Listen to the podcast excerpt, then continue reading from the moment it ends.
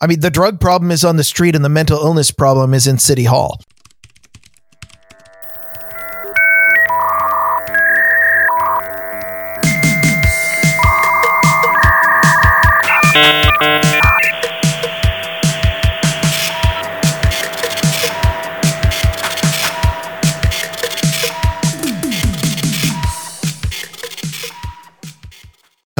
Welcome to episode number 16 of Grumpy Old Bens. I am Darren O'Neill coming to you live from a bunker deep in the heart of middle America, just outside of Chiraq, where it's hot enough to melt just about anything.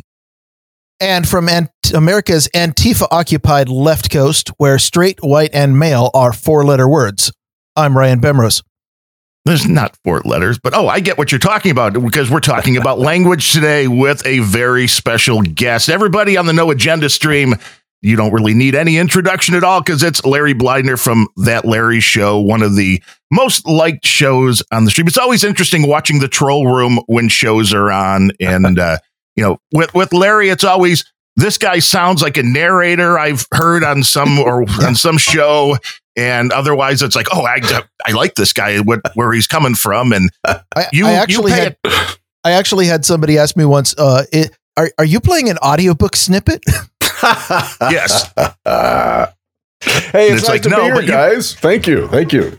Thanks for well, it's good me. to have you back. Well actually you were on the first yeah. broadcast episode of Grumpy Old Bens because we had recorded the first episode, but it hadn't gone out yet. So it, it's nice to have you back here 16 episodes in and the podcast is still going on and, and sir bemrose and i haven't killed each other yet and we keep finding things to to rant about and one of the things we had done a, an episode on free speech mm. but what we're dealing with today is a little bit you know different than that in how language has been weaponized and how language is being changed and we knew the guy to have on was you because anybody that listens to that Larry show, and you should if you're not thatlarryshow.com, that is one of your pet peeves is looking at things going on with language. It is.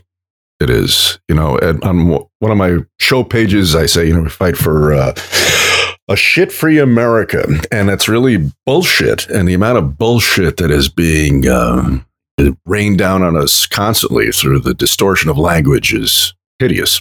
Really is. But I had a quick thought before. I thought there's Ryan up there in the um, somewhere in the Pacific Northwest. He's not telling. I'm down here in the land of law, right? Which is which actually was a great place when I got here a couple decades back, but because of commies, it's rapidly becoming a shithole that everyone's fleeing. And well, there's Darren out there in Chiraq. Have you got your Kevlar vest on, Darren? Just dodging those bullets? no, but no, but I've got uh, three nine millimeter pistols within arm's length, so in, in case you would Crowder, in case huh? trouble happens. I, I suppose right. if you're if you're quick enough, you can block a bullet with one of those. Yes, right. Well, but yeah, I, I, thought you know maybe there's like uh, there's some type of a triangle, a monarchy we can come up with here, is in Bermuda, you know, because we do we do prescribe a uh, a geographic triangle here of weirdness. These uh, locus locus of uh, of of, of commie strongholds that are fucking up well, our world. Yeah. And what's interesting is that uh, I, we're all fairly on the same side of most of the stuff that I've heard, you know, talking about politically and that. And we're all surrounded in our own little yes. areas here. I mean, Chicago's absolutely nuts. We know Los Angeles is really nuts. And you, at first, you don't think of the Seattle area as being that absolutely militant and crazy. But as yeah. you said when we started the show, Ryan, it is the Antifa stronghold. And that may be the craziest city because I've never seen people in, uh, you know, masks in the middle of the street screwing mm. around with traffic like you see up in the in the great northwest because that's one thing that chicago cops just wouldn't deal with i mean you can have your political views but yeah block the streets you're going to get seattle kneecapped. cops have have literally been instructed by the city council not to enforce the laws against uh, people demonstrating or homeless people so Good you you literally can get away with anything. And it, the cops are are actually their hands are tied. There there are cops quitting the Seattle police force in droves because the they they're just not allowed to do their jobs. And they're sitting here watching these injustices go on. And the city council says no no we must be compassionate. Mm. well you know i grew up in new york. And in New York, it was illegal for anyone over the age of 12 to wear a mask in public. I don't know if they flipped that law, but that's the way it was. I, New York has always strived to be the model authoritarian state, and it seems to be working for them, I guess. Yeah, but uh, I mean that seems like a simple fix for this Antifa thing. You know, you you you, you, you if you're gonna you know cut yourself like uh, Butch and Sundance or the Bandito, cover your face, you're going in a fucking brig, whether you do well, anything I, or not. I think another simple fix for this Antifa thing is that if somebody comes out and and jacks around a random person on the street because of something that they say or what they're wearing, then you throw them in jail for assault. Yes. yes. That that seems like a simple fix. We don't Doesn't need it? new laws. No. We've got existing laws that could be enforced. Yeah. Well, which they don't want to enforce them because that's just a whole nother set. When it comes down to things like sanctuary cities, and that's one of these words that always annoys me because, you know, growing up, you heard sanctuary. You only heard like at, you know going into a church and, right. and getting sanctuary. Right. Um, and it's meant for people who are really in trouble you know, that are being wronged sure. usually in one way or another. And now that's kind of being turned into, you know, any criminal you want to bring into your city. And you know how that is in LA. I don't know. Uh, is, is Seattle a sanctuary city as well, Mr. Bemrose? Oh, of course. Yeah. uh, if it's for sanctuary, sanctuary being the first of our redefined words today. Yes. Yes. They, Good one. They have, they have decided that the word sanctuary really means uh, we are going to allow full lawlessness in our city and we're not going to enforce the laws of the nation or even the laws that are on the books. That is what people are interpreting sanctuary to be. Which is absolutely insane when you have mayors of these major towns saying to the federal government, we won't enforce your laws if the if the feds come and and try to go after somebody, we are not going to help you. It's like that. I don't understand how that can be allowed to stand because you're taking an oath, you're fulfilling an, uh, you know, to fulfill the office that you're taking.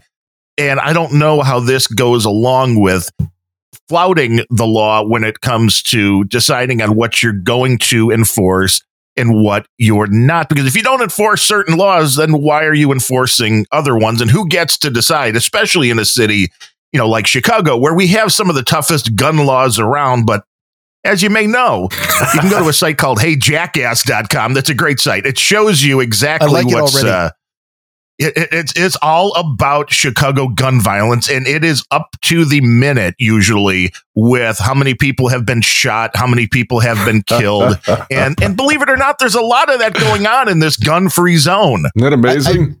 I, I've seen actually, I've seen a number of statistics that show uh, fairly conclusively that the places that have the most gun violence in all of America are the cities where you're not allowed to carry guns. Chicago, yeah. I'm pretty sure, is number one. Uh, Miami's up there. Uh, New York City's up there. All the places that uh, have been, well, for one thing, they've been completely Democrat controlled forever, but yeah. they also have strict rules on who can carry a gun. And they're the ones where people are shooting each other. Sure. Well, Makes it's about as sense. stupid as the uh, you know the war on drugs.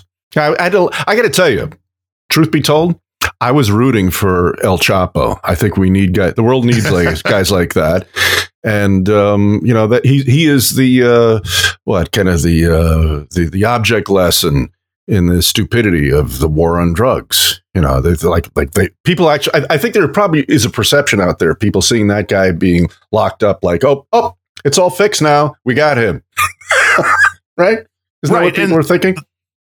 Well, yeah, because that one guy was the problem. If you, if you right. know anything about the the uh, what's going on in Chicago, gang violence used to be a lot like the you know the Italian mob. The gang violence used to be pretty much uh, contained to if somebody was getting shot and killed, it was another gang member. Sure. And what they ended up doing was they went and rounded up all of the old guys that were running the gangs. And I mean, I say old in gang terms is probably 40, right. but the older guys that were keeping these young punks in check and keeping their bit of law, which is, hey, we don't want the, you know, the cops aren't going to come down on us anywhere near as much if you kill another gang member.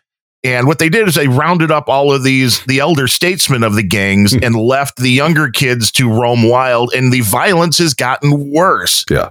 You know, well, how, how, how, about also the tendency to turn more and more people into criminals? Because I mean, I, I don't know if you want to also go to the war on drugs, uh, but turning more people into criminals for nothing more than having an ounce in their pocket. And if they're already criminals, they've already got a record, they've already spent time, you know, uh, in jail or yes. wherever. They're going to come back to the street and go, "Well, the system's not for me." So obviously, this the only place I belong is the gang.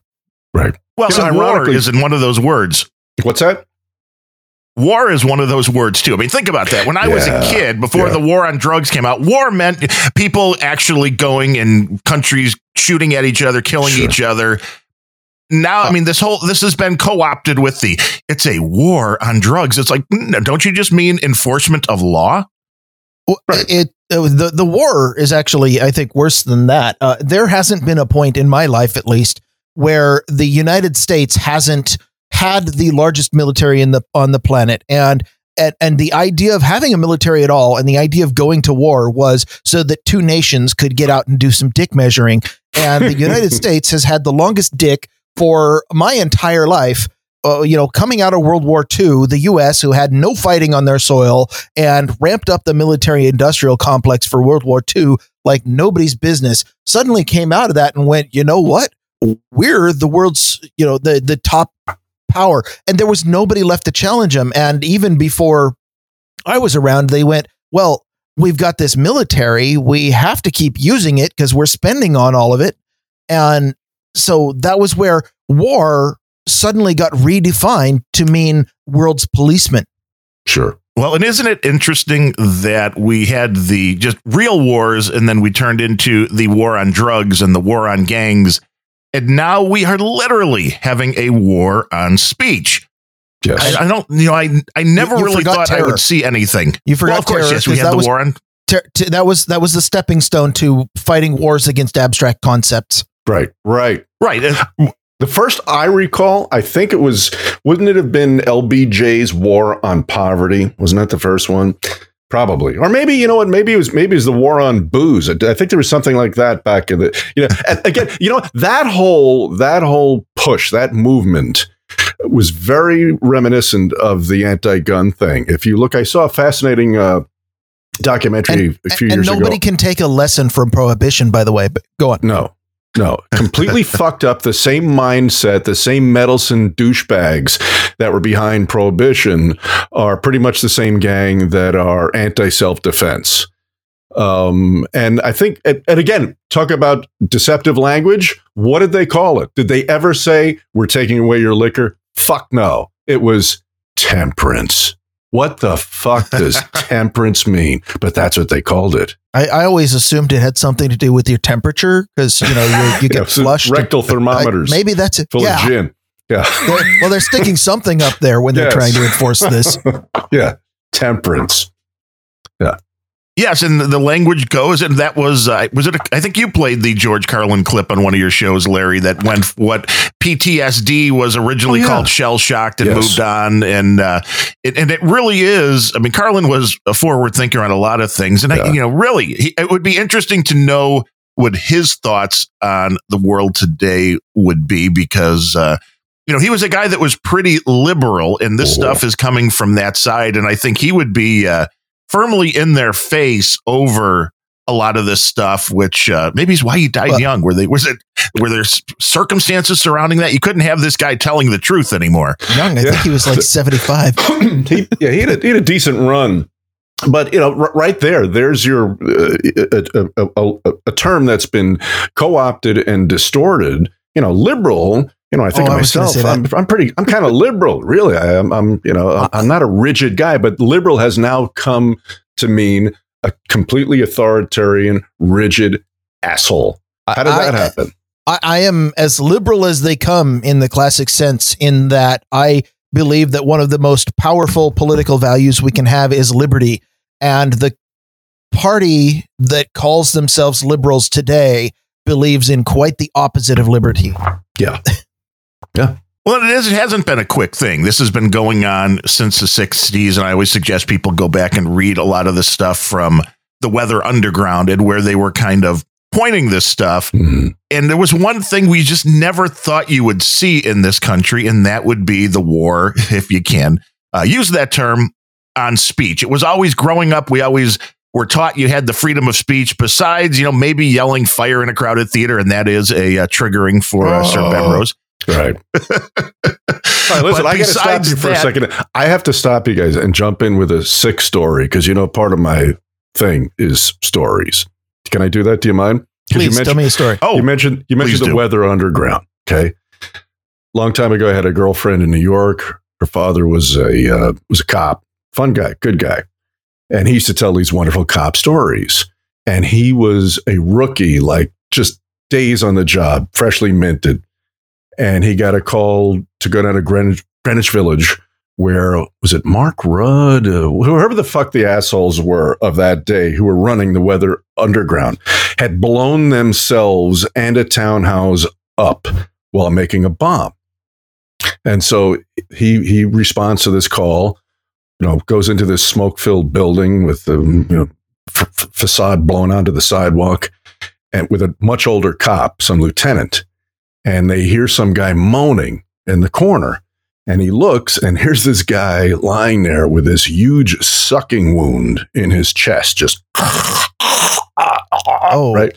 That yeah, sucks. That sucks. and the older cop looks at the guy and says, "Hush now, you'll be dead in a minute." Ouch. I I mean, small comfort where you can, I suppose. but see, that was and that was the era back when police yeah. actually existed to protect and serve. That's right. that's because yeah. that's I guess that's protecting and serving.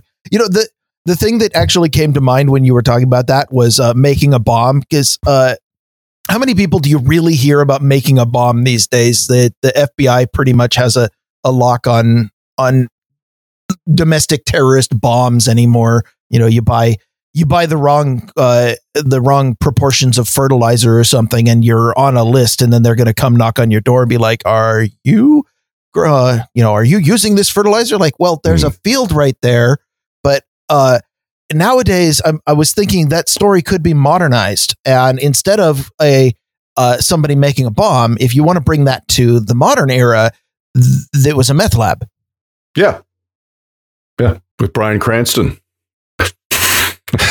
a little Breaking Bad right into the uh, bring right it right into your living room and uh, yeah. make it into entertainment. But but the you know the weather underground. I mean, people forget the fact that uh, you know that one of the head guys there, Bill Ayers, was one of the guys that was a good buddy of Obama's, and yeah. uh, nobody wanted to make that connection. But you go back and you read their manifesto, and it was all pretty clear stuff, which was do anything you can to make the cops bad, which was mm-hmm. one of the top things, right. to separate the racists, so to cause problems between the black and white. Then they weren't really talking at that point about the uh, the Hispanics, as the the population wasn't really that uh, big at that point. point, and they were also talking about separating, making problems between the rich and the rest of the world, and that sure. is pretty so it, much the playbook that they've used. Yeah, it, mm-hmm. it sounds like they're it sounds like they're kind of obsolete anymore then because the the mainstream parties are now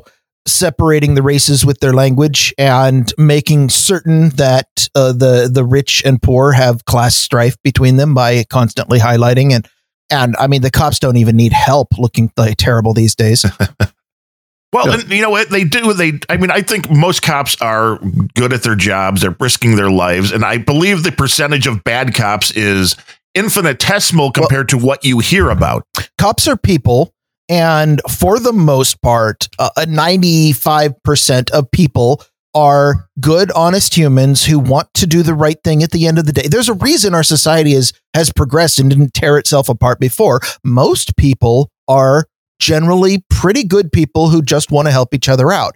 And when you get cops like that, that helps us keep our society together. They're they're good people who want to do the right thing. But it's that other 4%, 5%, whatever that are not good people. And the problem with the with with the police mentality and the reason why of course I can blame them anyway is the thin blue line. I I the the idea that when you get a bad person who is a cop and they do bad things that the the culture in law enforcement is you must protect them. That is not forgivable. Even if you have good people who really want to do good things all the time if if good people say nothing and, and allow injustice to happen like a cop going into the wrong house and shooting someone's dog um then you're culpable. Sorry that was a Wait, total side rant had nothing to, to do with language. Well, you need to be held accountable. But a lot of this stuff, I think, has progressed. So again, you go back to the Weather Underground Manifesto, and how did this something they wanted to do back in the 1960s? How did that become what appears to be the reality of today? And I think a lot of it was take over two things: take over the schools by putting people that believe what you do into the roles of teachers, right. and take over the media those two things are very, very powerful, aren't they? Well, they've oh, happened. They have totally. I because this this is where everybody, especially with your kids. I mean, and I don't know. Uh, I, I think it's the rarity now to have parents that are engaged with what their kids are learning at school. I think the the norm now is just, ah, you know, the, the government will take care of that. They can learn there. I don't need to look at uh, you know what they're being taught in history. I don't need to worry about uh, who's teaching the kids because you know the the government again they've done background checks and they've uh, they've they've vetted these people and uh, but if you if the people in the government are all one side politically, it's like in Larry we talked about it in the in the free speech episode. It's like because we're at that point was the big uh, Alex Jones and all these people being deplatformed and to me, it all comes down to a simple fact is anybody that is trying to shut somebody else up, they would be the people that I'm worrying about, not yes. the people that are spouting out crazy stuff. No, no. I mean, that's always the way. The way to spot the um, the liar is the one that's screaming for somebody's silence. That's the liar. That's the bad guy. No exceptions. I, I, I, I was a little confused at, at your last statement simply because I do believe that yelling for somebody to shut up just because you can't hear what they're saying is crazy. But the world's got a lot of crazy these days. Yeah. well, that's true. You know, and, and Alex Jones falls into that category on a lot of things, but it, it comes down to even the crazy people are right every now and then. But you can tell me if you're if you disagree with this, but I go back. I probably maybe disagree the, with this, but go ahead. you always disagree, no matter what. I go back to how we got to this point, as far as the the language being ramped up and used in different ways, and really coming down to uh, a real uh, risk of the First Amendment being falling apart is when we started hearing about bullying yes. because everything is for the children. Yep. And oh well, we can't have our children being bullied. And I know we brought it up in the in the free speech episode too. Was the the old fable line, whatever? When we were kids, you'd hear, "Well, sticks and stones may break my bones, but names will never hurt me." What the hell happened to that, Larry? I don't know, but it's become so insidious. Uh, the distortion of language, the weaponization of it, as you said. I did something uh, in a bonus episode a couple of weeks ago. You know, the, the hot thing online for about a week after the first Democratic debate was uh, what's her name? Kamala torpedoing Joe Biden, right? Right. And I looked at those clips and I saw something in there or heard something that I didn't see any pundit pick up on and it really got me. I, I, watched what she said. It was it was a brilliant piece of of, of political assass- assassination. The way she sets Joe up. She first says, "You know, I, I, don't think you're a racist," and then proceeds to tell why she thinks he is a racist. But there was a key right. word in there that she used that was so fucking telling. At one point, she says, "You know, you you, you uh, things that you've you've done something, and it's it's hurtful." Right? So right, that's right. Root word bully. It's hurtful. There's a 50 year old woman talking about a guy she probably never met. Um, stuff that he's done. Whatever. It's hurtful. What, what the? That's that's what, what you get when you lead it's, with your emotions. There you go. Right, right on. So correct. It's hurtful. You know, it was uh, just mind blowing. Uh, uh, the the other one uh, along the same lines that I've heard that just it, it, blows me away because it's it's such a clinical word that's being redefined is is problematic. Yeah. It's it's whenever you you don't want to come out and say, well, I I think that you're a you know white cisgendered racist scum. You just say, well, uh, I find your gender problematic. Right. Right. It's it's so passive aggressive. Totally gutless. Gutless. Yeah. Well, it is, and and again, this comes with the bullying stuff. It's like, well, nobody wants kids to have to deal with being, you know, you know, beat up or anything like that. But to me, there was always a big difference when I was growing up between words and somebody actually taking a swing at you. And there, and there was the line because words, again, not supposed to hurt you. But now this is the most hurtful thing anybody can do is misgender you or say something right. that you don't like or something that the, I mean, the term racist is being thrown around like now right now like it has never been before and it was really ironic to me that I don't remember this happening much when I was growing up until the point where Barack Obama then got elected. I mean, I thought things were getting pretty good with between race relations, even here in Chicago, and everything was pretty much, uh, you know, Uh, pretty much good until Barack Obama got into office, and it became anybody that disagreed with his policies were now labeled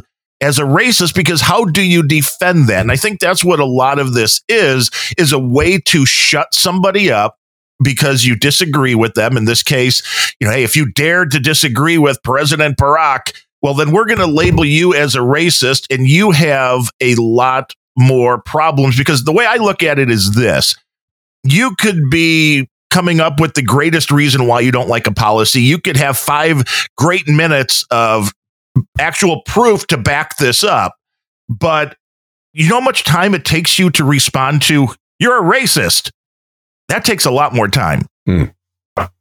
You know, that's a very damning thing. And how do you do it? How do you prove you're not a racist? How do you prove you're not a sexist? How do you prove you're not any of these things? Well, True. it's it's getting easier. Uh, the reason the reason I think it's getting easier is uh, something that that I almost am thankful for. Uh, something that not even Dr. Martin Luther King was able to do. And you, you remember his "I Have a Dream" speech where he actually talked about, uh, you know, a, a world where people could live alongside each other and nobody really uh, noticed the nobody noticed the race and nobody made drew a line between white and black. It was actually mm. a, a beautiful vision for a colorblind world, and I actually still think that that's the way forward.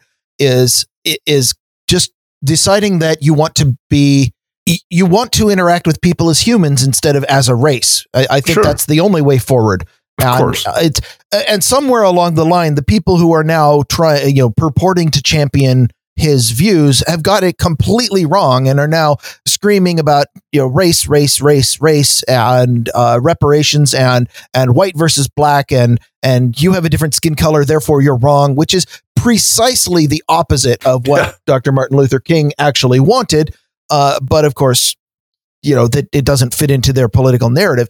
But the real benefit that we've got out of that is that uh, the term racist is becoming normalized. When I was younger, uh, the the term racist actually had a real connotation that brought with it a, an accusation of something truly terrible. Like if if you said somebody was racist, it really meant you know when I was a child, oh, we don't want to associate with that person because they're they're actually bad. They they're bigoted. They believe that somebody's skin color means that they're you know inferior they believe this that, and it had a whole it actually had meaning and nowadays if i say hey larry you're a racist you're like yeah i know my skin is light hmm.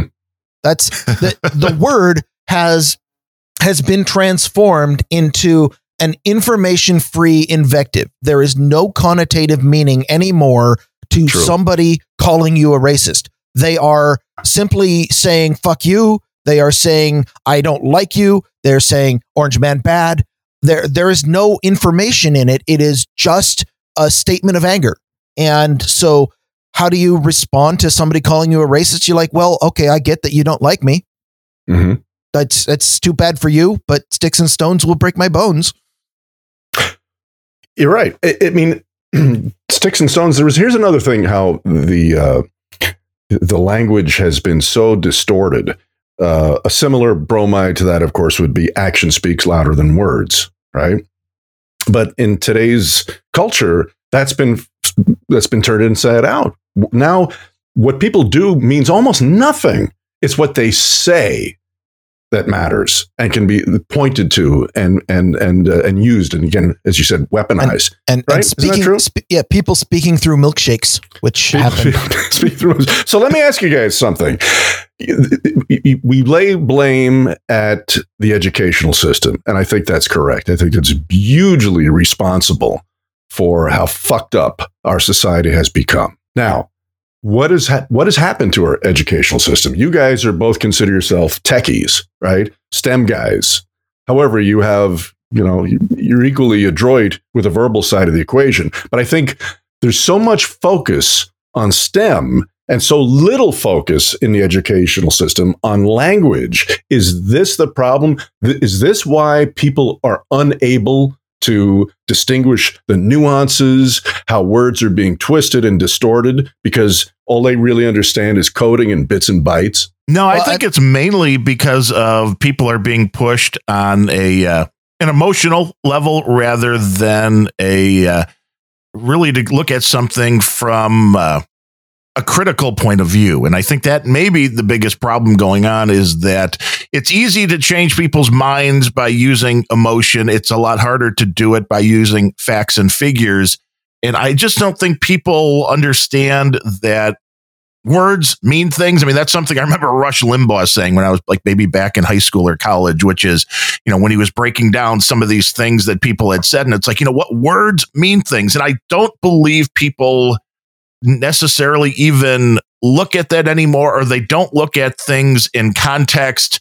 You know, somebody, uh, you know, you could be Mother Teresa for 99.9% of your life, but if you dare utter the wrong word at the wrong time, then you're going to be labeled, you know, a racist or sure. whatever, because this is, you know, it's part of a gotcha kind of culture, which mm-hmm. we see in politics all the time.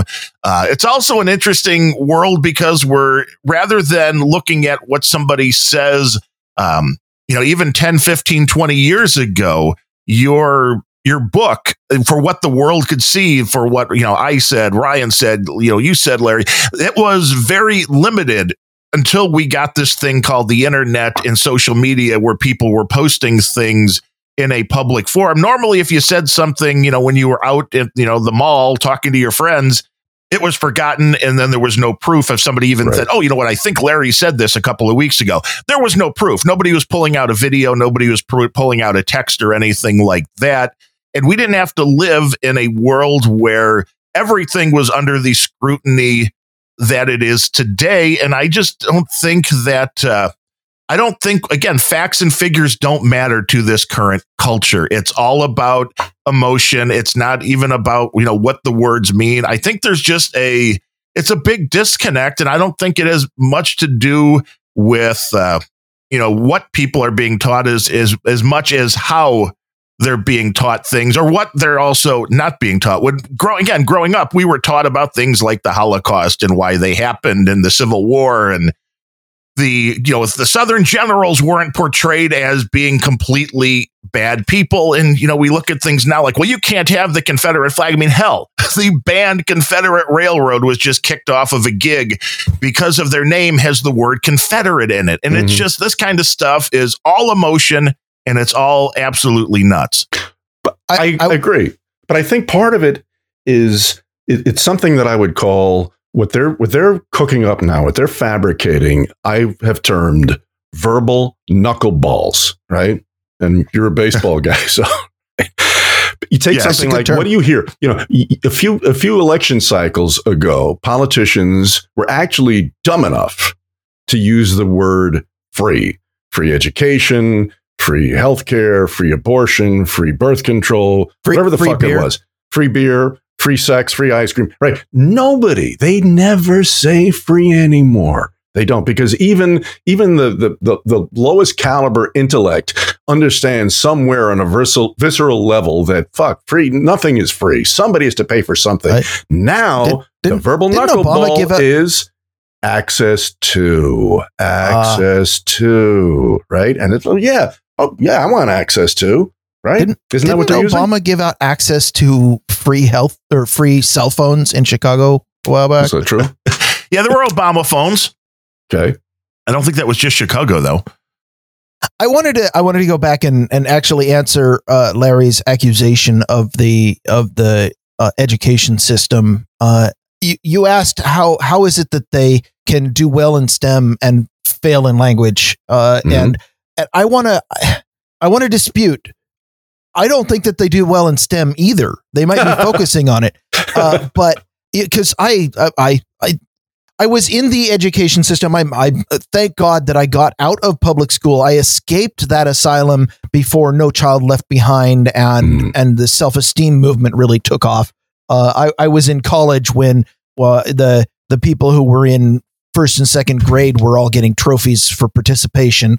Right. But college, at least the college I went to, which was a state college, uh, never it, it, introduced me to a great many concepts but the greatest thing i ever got out of college was access to a library. And mm. I, I didn't learn my stem skills at college and i didn't learn my language skills at college. I spent every moment i could in a library where i would read technical manuals. Yes i'm that kind of weird. And i gained my technical skills by reading and and understanding things that people actually knew what they were doing were talking about. And i gained my language skills by reading books. Uh, the the formal classes introduced me to a great many topics and gave me access to the library but that's as far as my education in the formal sense ever went.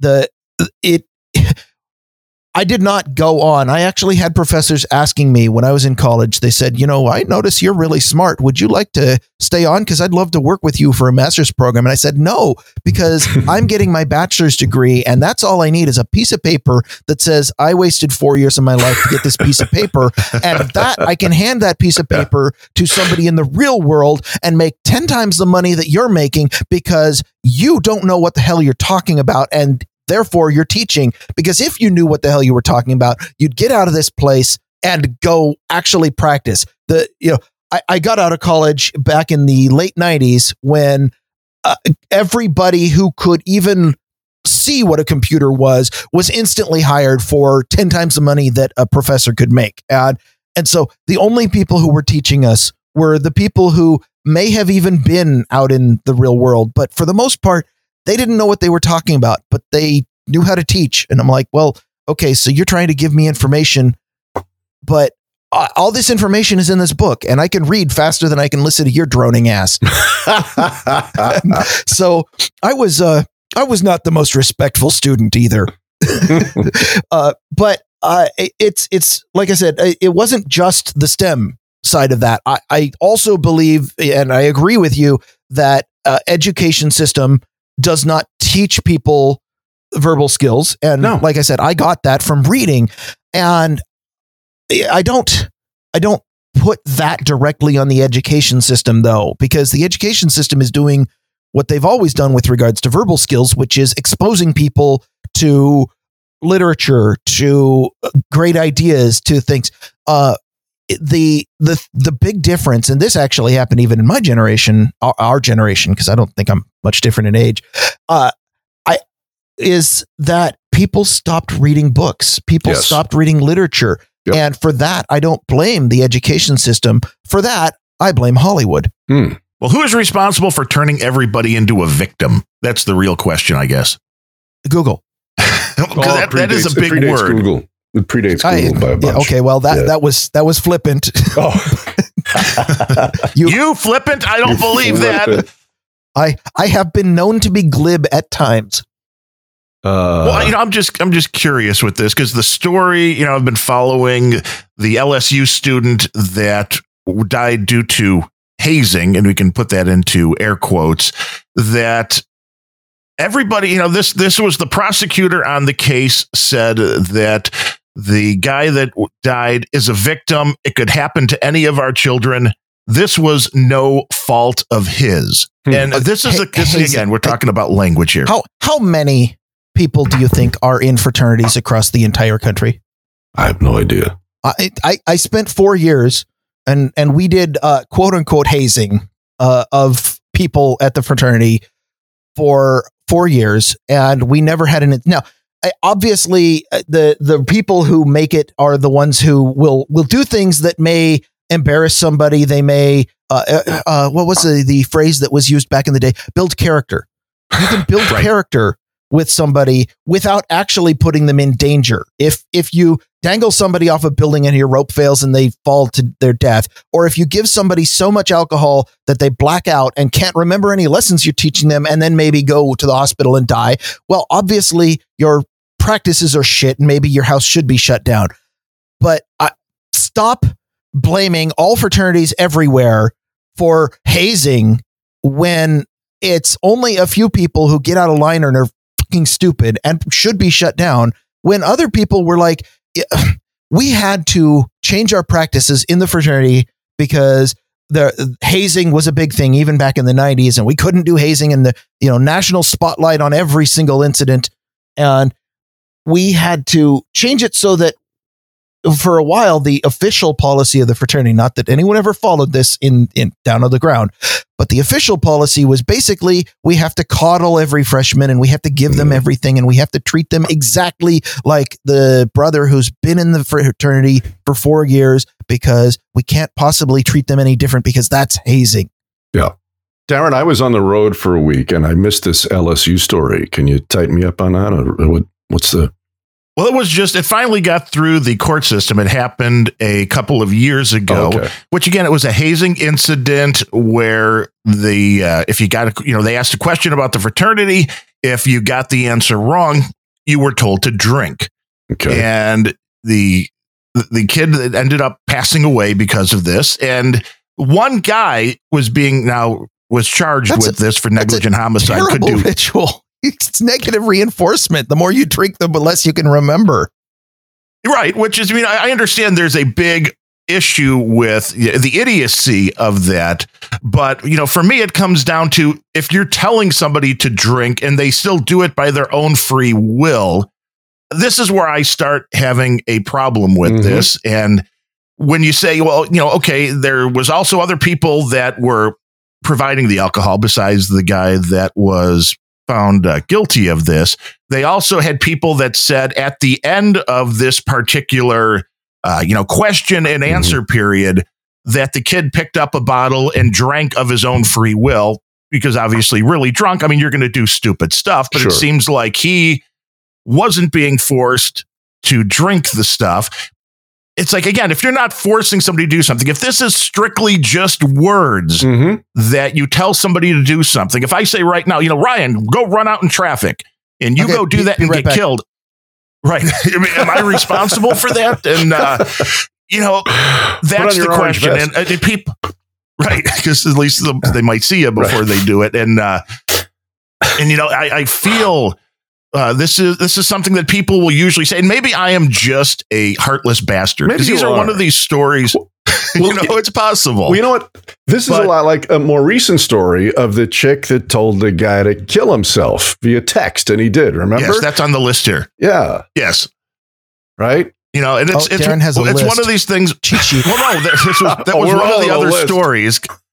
Yeah, we're all on a list. There's no doubt about it. But just you know, to, just to, to, finish up the LSU thing quickly. I mean, like I said, I may be the heartless bastard because usually people will tell you, well, it's just because it's a faceless person, you don't know them, so you can blame them easily for doing stupid stuff. Sure. And the the kid that died in this case, his name was Max Gruver.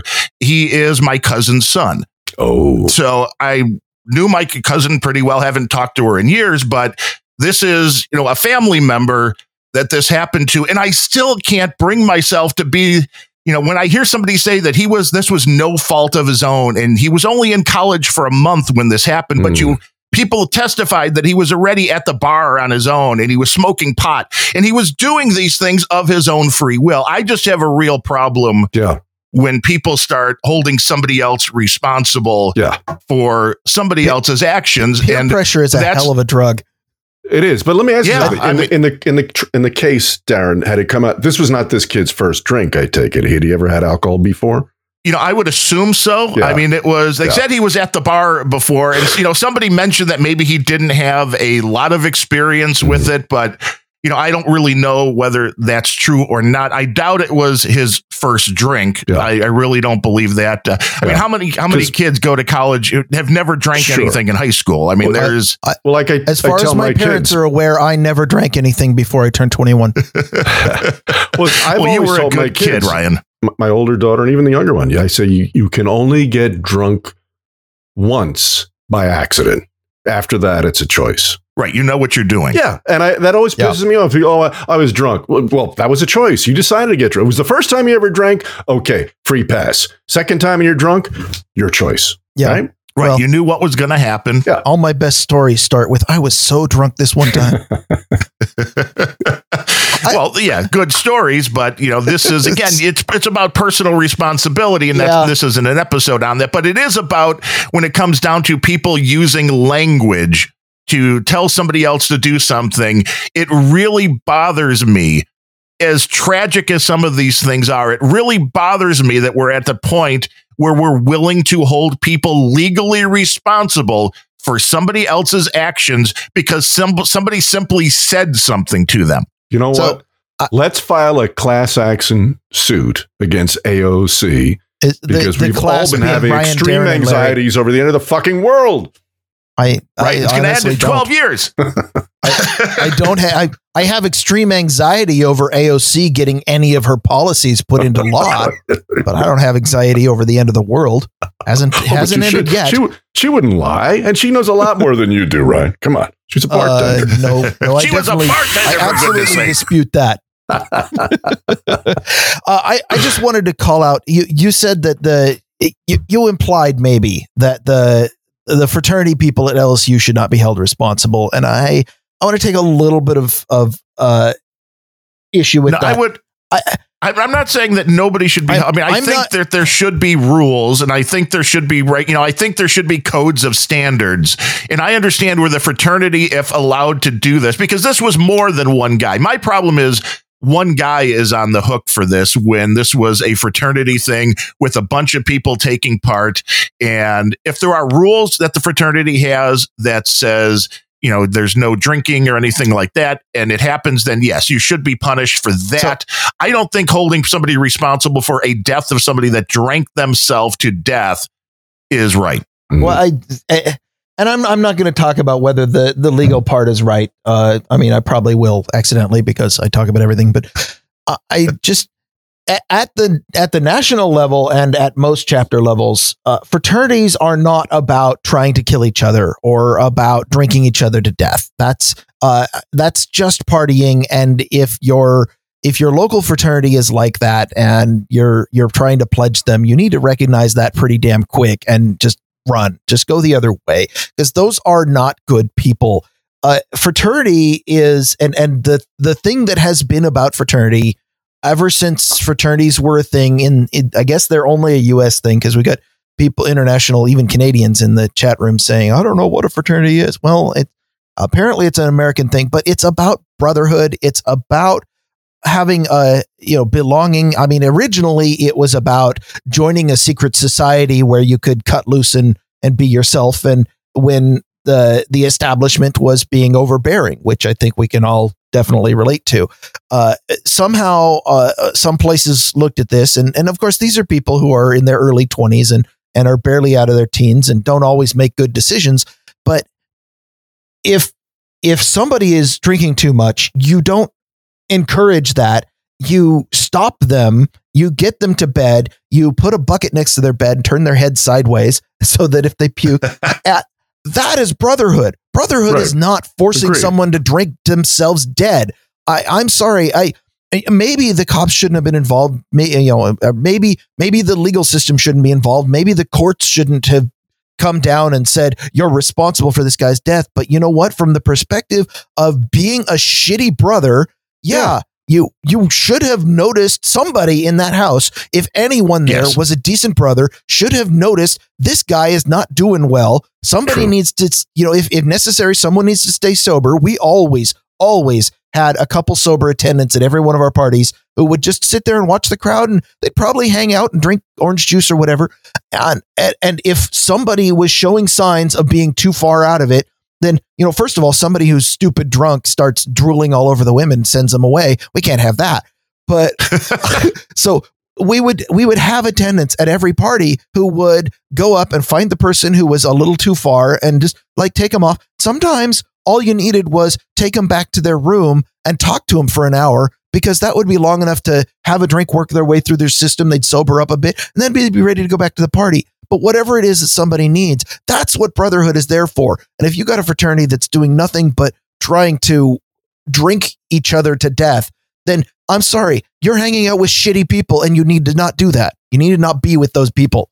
That's true. And, I have no disagreement with that. I'm sorry. I'm yeah. a little triggered by this because uh, it was it was one of the first things where I was a part of something that I really really liked, and then I looked and the mainstream media were focusing in, zeroing in on these tiny incidents. Well, not tiny, big incidents, but the incidents that would happen at one school somewhere in the country uh, amongst millions of people and say, look, this is what fraternities are. And, and, of course, you know, this is also not long after Animal House came out, and everybody's like, oh God, fraternities are no good for anything. I'm like, no, fraternities well, taught me a lot.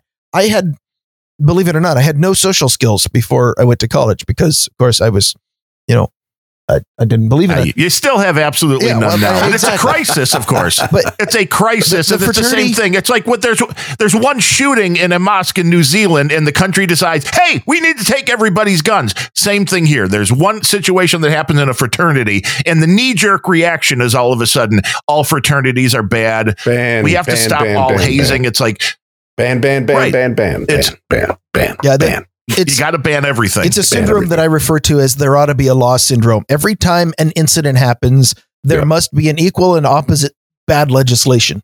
That's right. Right. But I, you know, I, I, fully agree with you on the fact that there should have been somebody paying attention to what was been going on. You know, I do believe that one of these people in the fraternity or anybody that was in the general area should have realized the kid was in trouble and gotten him to a hospital long before that they did. And there's no question about that. But, you know, to hang this on one person as long as he didn't physically, you know, put pick up the drinks and pour them down the guy's throat, yeah. I find that hard to believe. And the family, again, I really can appreciate what they're going through, but there's a $25 million lawsuit going against LSU because of this. And it's like, I, if you can't, again, this is the society we're living in where you want somebody to blame. And a lot of times there's just nobody to blame, but everybody wants somebody to blame.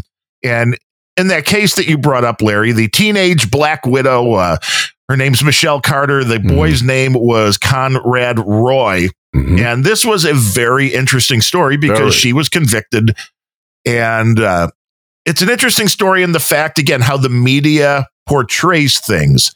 And this was the case to where the guy goes and gets in his truck and uh, kills himself with carbon monoxide in a Kmart parking lot. Don't know exactly how you picked that, but um, this is what happened. They, they look they at the, the text messages for running free, from the exhaust to the back window. Oh yeah, yeah, yeah, maybe. Sure. But you know, so it's it's it's an absolute tragedy. They see the text messages that the girl was egging him on to do it. At one point, you know, he gets out of the truck and says something, and she tells him to get back in. And this is all going on via text because I guess yes. they don't even live close to each no. other. They only met in real life a handful of times, and I just don't understand how you hold you know, there's two things here to really kind of discuss when it comes to the whole language aspect of it. And the first, I guess, is can you like with the fraternity thing? What is the line on being able to hold somebody legally responsible for their language? Like I said, go run in traffic, Ryan. And if you do that, how you know what is the line here? What can you hold people responsible for, if anything, when it comes to simply telling somebody to do something? I, I'm I'm the wrong person to ask about this because as a free speech maximalist, I believe that all language should be allowed and people need to take responsibility for what they do with that language period. Yeah. Uh, the the only thing that the only language i will look down on is uh, intentionally wrong deceptive. I don't like lying and i don't like uh, fraud. But but telling Which somebody makes sense. you know telling somebody to do something it's still your decision whether or not to do it. I know somebody who was you know permanently 86 from twitter because he told someone to eat a cinder block and that was considered a, t- a terror. I don't know what they call it, terrorist or vi- whatever the fuck it was, a violent how, threat. How much or, ketchup do you need for that? Yeah, eat a cinder block, and that was it. You know, Dorsey, the, the skinny jeans crowd over there, decided that was you know no good. So you know what you're saying. This is what's really terrifying here is was when you, of course, project this over the larger you know, Mercator map of of uh, of our culture and realize that what people are saying pretty much. Yeah, here's what I'd like to see: Is there uh, has a study been done of is actual verbal face to face or even telephonic communication now been surpassed by digital? Because if that's the case, we are AOC is right, and it's not going to be the environment. It's, we're going to kill each other within 12 years because I, of this. I got a little bit triggered when I heard that sentence, but go on. no, if you think about it, I mean, how many people are having fucking talking like we are anymore? Is the amount of communication that's done via social media and and and and text and in other words digital has that now surpassed real conversation?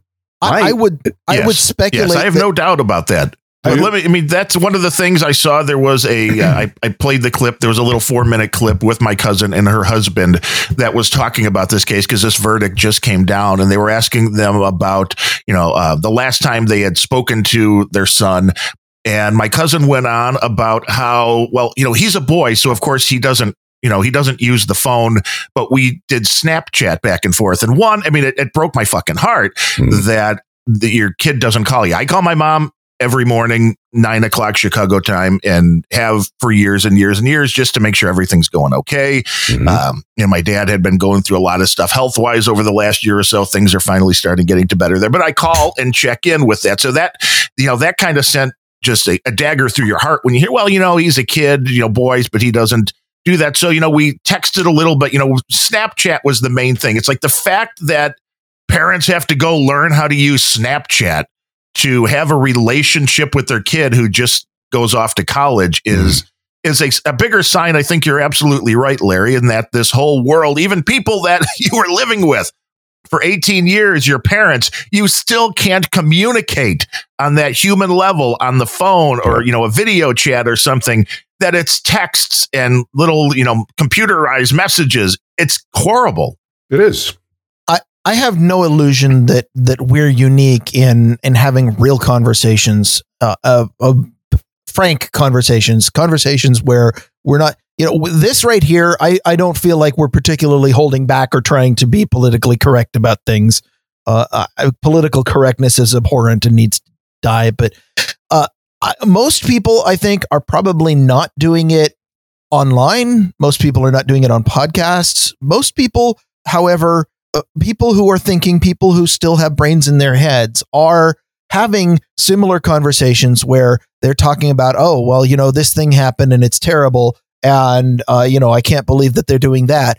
But those people are, are not, they're smart enough not to be having them where they're going to be deplatformed for it, I think. You know, you, you're not going to see on Twitter or Facebook people calling for the destruction of Twitter and Facebook, at least not very much, because they'll get deplatformed. and I, I think what's happening as a result, and, and what always happens as a result of censorship is that dissident speech is never going to be removed by censorship. It's going to be driven underground. So you have people who are being punished for saying what they think on Twitter, on uh, Facebook, on they are instead saying what they think on Gab. They are saying mm-hmm. what they think on Mastodon. They are saying what they think on podcasts like this, or they're just saying what they think to the person next to them who might be their wife or spouse or brother or, or sister. Uh, uh but what censorship is not doing is stopping them from thinking it. It's not really even stopping them from saying it. It's just making it so you can't see it anymore. And that's what censorship always does. Well, and it's a question of what words are being censored and what, and it's one of these things to where, again, using the bullying thing and using the guise of hate speech, it's like, what does hate speech actually mean? Because I think it quickly turned from something like, you know, all faggots must die I, to, I, I, can't answer that. You know, oh, you, uh, okay, the, go ahead. The, the people who, the new authoritarian class they hate speech because that's that's what causes people to share ideas and sharing ideas is what destroys authoritarians. And so mm. the people who want to control what you think, what you say, they hate speech. And so that's why they're using the term, I think. That's well, I think it started as hate crimes, right? and then hate crimes spawned yes. hate speech. What's next? There's got to be something else coming. I, I was, hate thoughts, hate I guess. Thought. Hate thought? Hate thought. Yeah. Yes. Yeah. That's going to happen. I yeah. was being a little bit flippant. I don't think that that's the actual genesis of it, but I honestly think that you know if if you are in a position where you want to be the authority over a group of people who doesn't want an authority, then you have to shut down speech, and therefore, uh, it it makes sense that you hate speech. Just like, yeah, but in this, like if you're in law still, enforcement, you hate crime. right, I guess. But uh, you know, still in this case of the teenage, you know, the boy that killed himself, mm-hmm. that committed suicide. Uh, in the article that I read on this, you know, sh- she was 16 and he was 17, so very much both, you know, kids. So I don't know for the children why we're not worried about her. Um, they had a texting relationship. They laid out all their skeletons to each other. It said on at least two other occasions in the text that weren't released by the prosecutors, of course, because this is the other problem with speech today is that things are being edited out and other things are being taken out. Right. So you don't know what context they're in. This uh, said that the boy on a couple of occasions asked the girl to kill herself with him. You know, he said, let's do a Romeo and Juliet. Mm. They had previously discussed killing himself a year and a half earlier and that the girl had tried to encourage him to seek help. And this went on. This is the interesting thing in this case. And she stayed because it him? sounds well, this was a text relationship. Again, they didn't live anywhere near each other. So, I mean, this, I, I don't understand the boyfriend girlfriend thing, but let's, who cares about that? Let's just say they were friends right. and they didn't live near each other. The, this, from what I can gather from this case, for about a year and a half, the guy went on and on about wanting to kill himself. And she said, no, don't do that. Get help.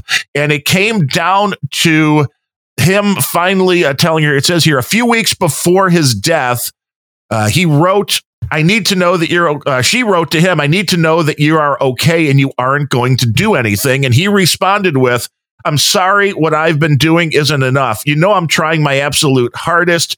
You don't understand. I want to die. And that was the tripping point. So for a year and a half, she's telling him, get help. Don't do it. You know, don't kill yourself. So he says, You don't understand. I want to die. That is the only point to where she start telling him, okay, well then do it. so like a year and a half of yeah. don't do it, don't do it, don't do it means nothing. The last couple of weeks where she just said, okay, then you know what? If that's what you really want, I'm going to support you. I'm your friend, Ryan. If that's really what you want to do, go eat a bullet.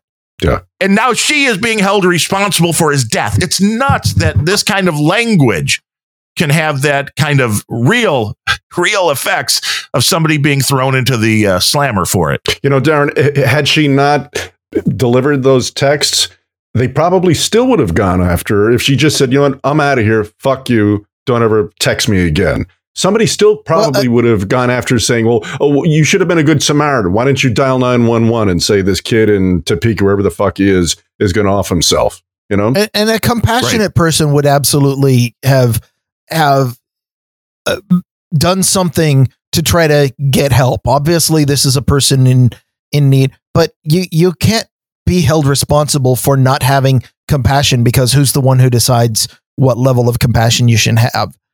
You can be held responsible for your own actions, and to that end, uh, honestly, the the part where she fucked up was not getting the fuck out of Dodge. It's like, okay, you're you're toxic. I'm yeah.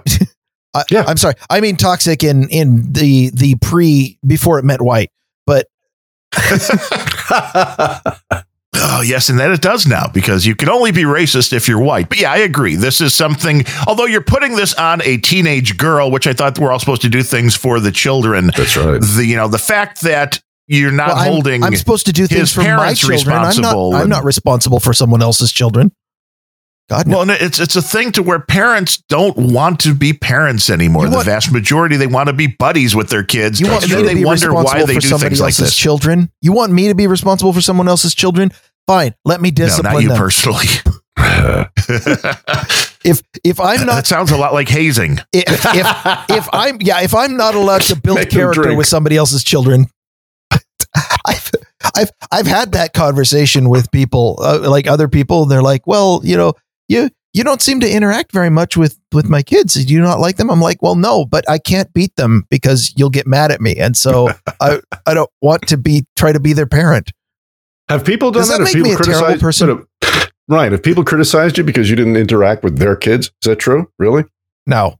No. Oh, okay. No, but I do make I no I I have I, I have actually uh I I've been encouraged sometimes is like uh, you know you will you know hang out in the party and I'm I just don't interact with I, I've never been very good at interacting with other people's kids and part of that is that you're, you're never quite sure you know if if an adult comes up to me and uh, you know, sprays me with a squirt gun or just says, I'm, I'm going to, I'm going to give him exactly what the appropriate response is. And I have, I have a tendency to, by default, I will treat a, a, teenager in the case of what's in my mind. Mm-hmm. I will treat a teenager like an adult. Most teenagers want to be treated like an adult. And if you treat somebody like an adult and their parents come down on you, like, don't yell at him because he's just a kid. I'm like, well, he wasn't acting like a kid. He was provoking someone. Yeah. And I, I do believe that people, a, I, I, I'm not a parent, and uh, you can decide that I'm a terrible person because of that, and I, am okay with that. Uh, but people need adults especially but all people need to be held accountable for their actions they need to be taught at an early age that actions have consequences. They need to not be shielded from those consequences. And I believe that a lot of the problems that we're in now is that an entire generation of people has been raised to not to believe that their actions don't have consequences because they've always been shielded from the results and those people are now growing up they are they don't they don't understand risk they don't understand consequences, and now they're voting. Yeah. Well, they've morphed from it was helicopter parents 10 years ago, and now it's snowplow parents, right? Felicity Huffman and, and those people, right? That's what the, that's the new tagline for them, and it's pretty accurate. Well, yeah, and that's you know part of the problem. Again, you're not preparing. excuse me, you're not preparing the kids for the reality of the world, and that's probably the worst thing you can do. But this goes back to, like you said, uh, Ryan, when it was a time you got out of school right before everybody got a trophy. And I remember that for me, that the moment for that was, let's see, my nephew is, I believe, 24, 25 years old. It was when he graduated from junior high. So that would be what, like 14 years old. So about 10, 11 years ago. He would have been the valedictorian of his junior high and gotten up to give a little speech, but that was the year they decided having a valedictorian really wasn't inclusive for the uh, rest of the children because it would only remind them that they weren't the best student. Right. I can think of no idea more socialist than that. Sure. The the the very idea of we we cannot elevate anybody because the the people who are not elevated might feel bad. It means that you're it, at the risk of invoking a slippery slope fallacy, it drives you straight down into a Harrison Bergeron world. Are you familiar with that story? No, I've I've I've talked about it on the show before, but uh, oh wait a minute, I do recall that name. Who was? Uh, Tighten me well, up on that quickly. It, it is it is a short story by Kurt Vonnegut. Uh, oh which, yeah, yeah, yes, yes. Which depicts a world in which everybody is forced by the government to be equal no matter what. And mm-hmm. it describes some of the measures that are required. For example, yes. particularly strong people are required at all times to carry around heavy weights right. so that they're not more able than weak people.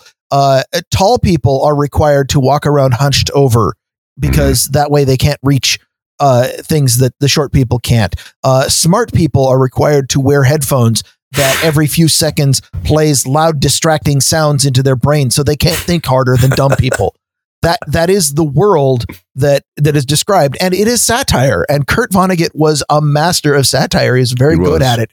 But the the lesson in the story is uh, if you you know, here is the really fucked up shit that can happen when you try to force everybody to have equality of outcome.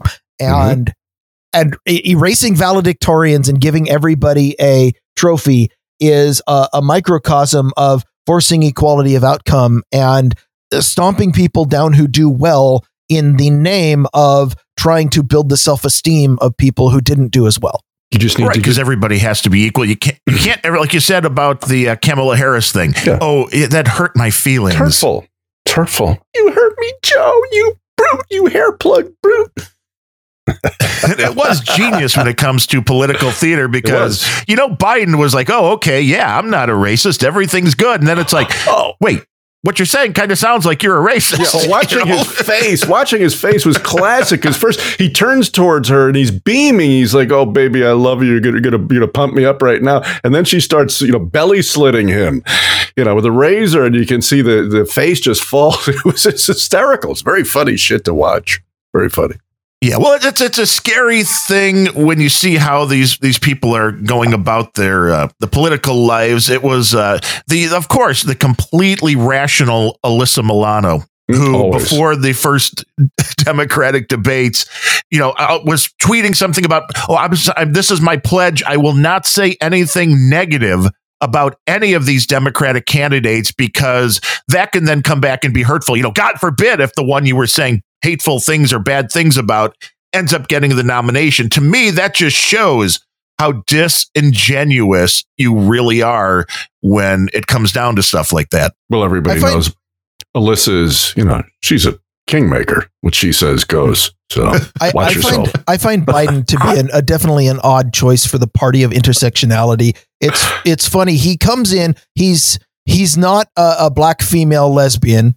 Uh, he is a, a straight white man. And how can the party of intersectionality and the party of SJWs even contemplate trying to push him up and and I think that the only reason why, the only way that they're able to even stomach the idea of putting forth yet another old white straight man is they say, well, uh, you know, yeah, he's uh, a, a sex offender, but Trump grabbed a pussy uh, yeah, he's uh, you know been in Congress for a long time, but uh, you know Trump is is president. Uh, yeah, he's he's white, but he's not as white as Trump. It, and everywhere, everywhere, Biden is on all of the the points that the SJWs bring to the Democrat Party. Biden is about the worst possible candidate, but the only way that I think they're going to be able to stomach voting for him is is of convenience and say, well, uh, yeah, he's terrible, but he's not as bad as Trump.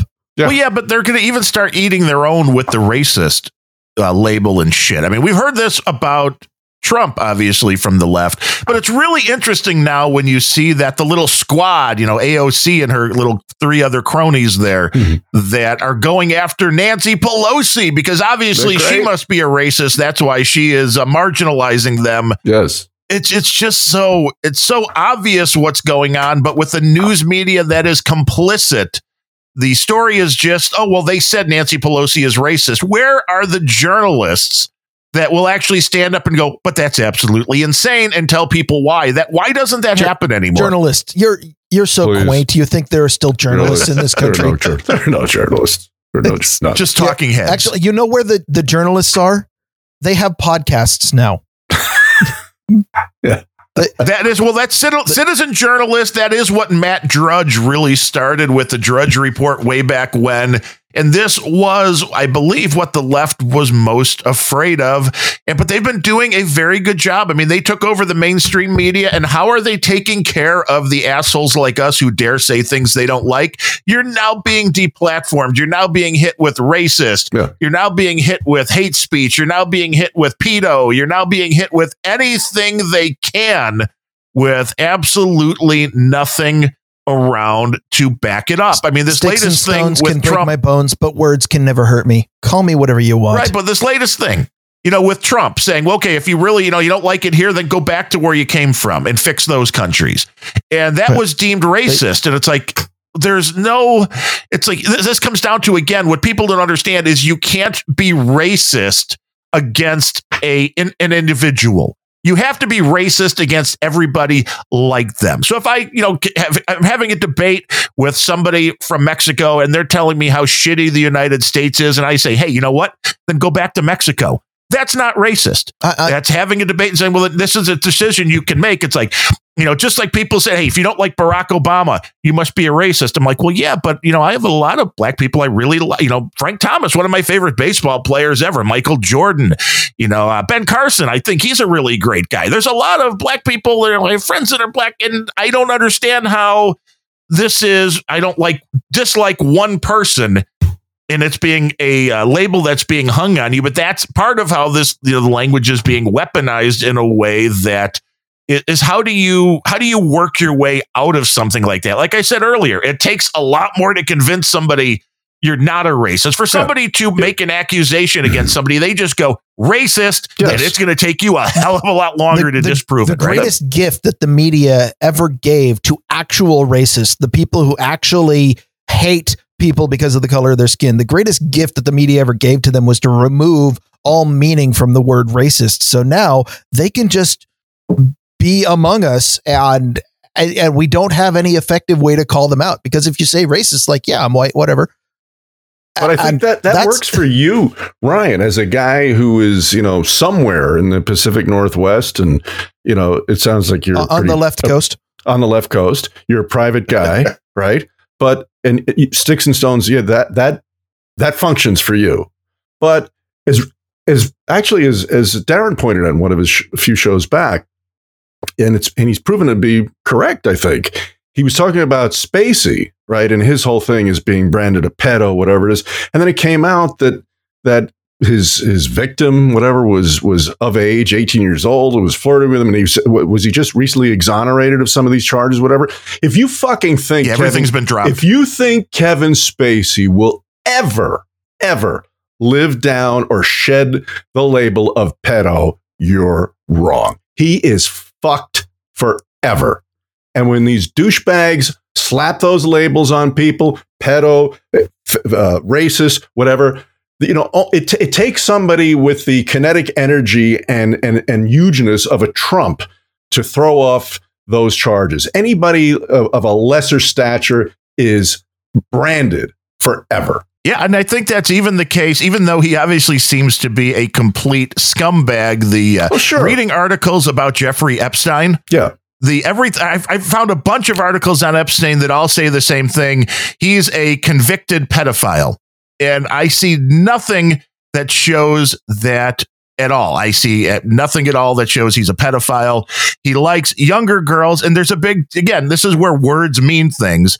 And a pedophile that would have to be girls under 13. There's been nothing about girls under 13, 15, 16. Sure. Is he creepy? Sure. Has he maybe done things that are completely illegal in trafficking and all that? Sure. But this just like the racist thing by calling somebody that, you know, does something with a 16 or 17 year old girl a pedophile, which is what they did to Roy Moore. And you saw what happened to his political career.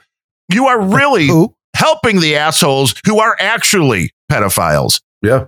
And it's nuts, but this is what this is again. This is words being used in a way, and it's uh, most of the time now going after political people because I'm still going out on the limb and saying that the timing of the Jeffrey Epstein thing is in order and who one of those one of these democrats when this started said well you know what we need to really look into this even if it brings down some of our favorites i really have a strong feeling that uh, slick willie bill clinton is going to be caught up in this and it's going to be the springboard for Hillary to you think you think Kamala Harris can pull the I'm a victim and I'm hurt because Joe Biden said something?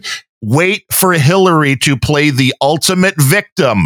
I, if Bill gets caught up in the Jeffrey Epstein pedo thing, I, I think Bill only has one card left to play, and that is that he needs to die because when he does, this, well, once, well, no, but follow me on this. I, I, it's not nice, but I think that that's the only really effective card he has left to play is that when Bill dies, no matter how it happens, that's the point where Hillary suddenly rides in on a huge wave of sympathy. So I think if if you if you follow the if if you subscribe to conspiracy theories about Hillary Clinton. Uh, the the right time for Bill to die is about five months before the election, and then she yeah. will ride into the presidency on a wave of sympathy. And I think that that's that's the only thing that Bill can contribute to her. He's not useful to her anymore, other than that. And you know, it's her turn. Well, you know, you're right. Right. I well, she thought so. People are always asking, you know, who, what did you think? I think, I think that all of these, all of these early front runners are going to just evaporate.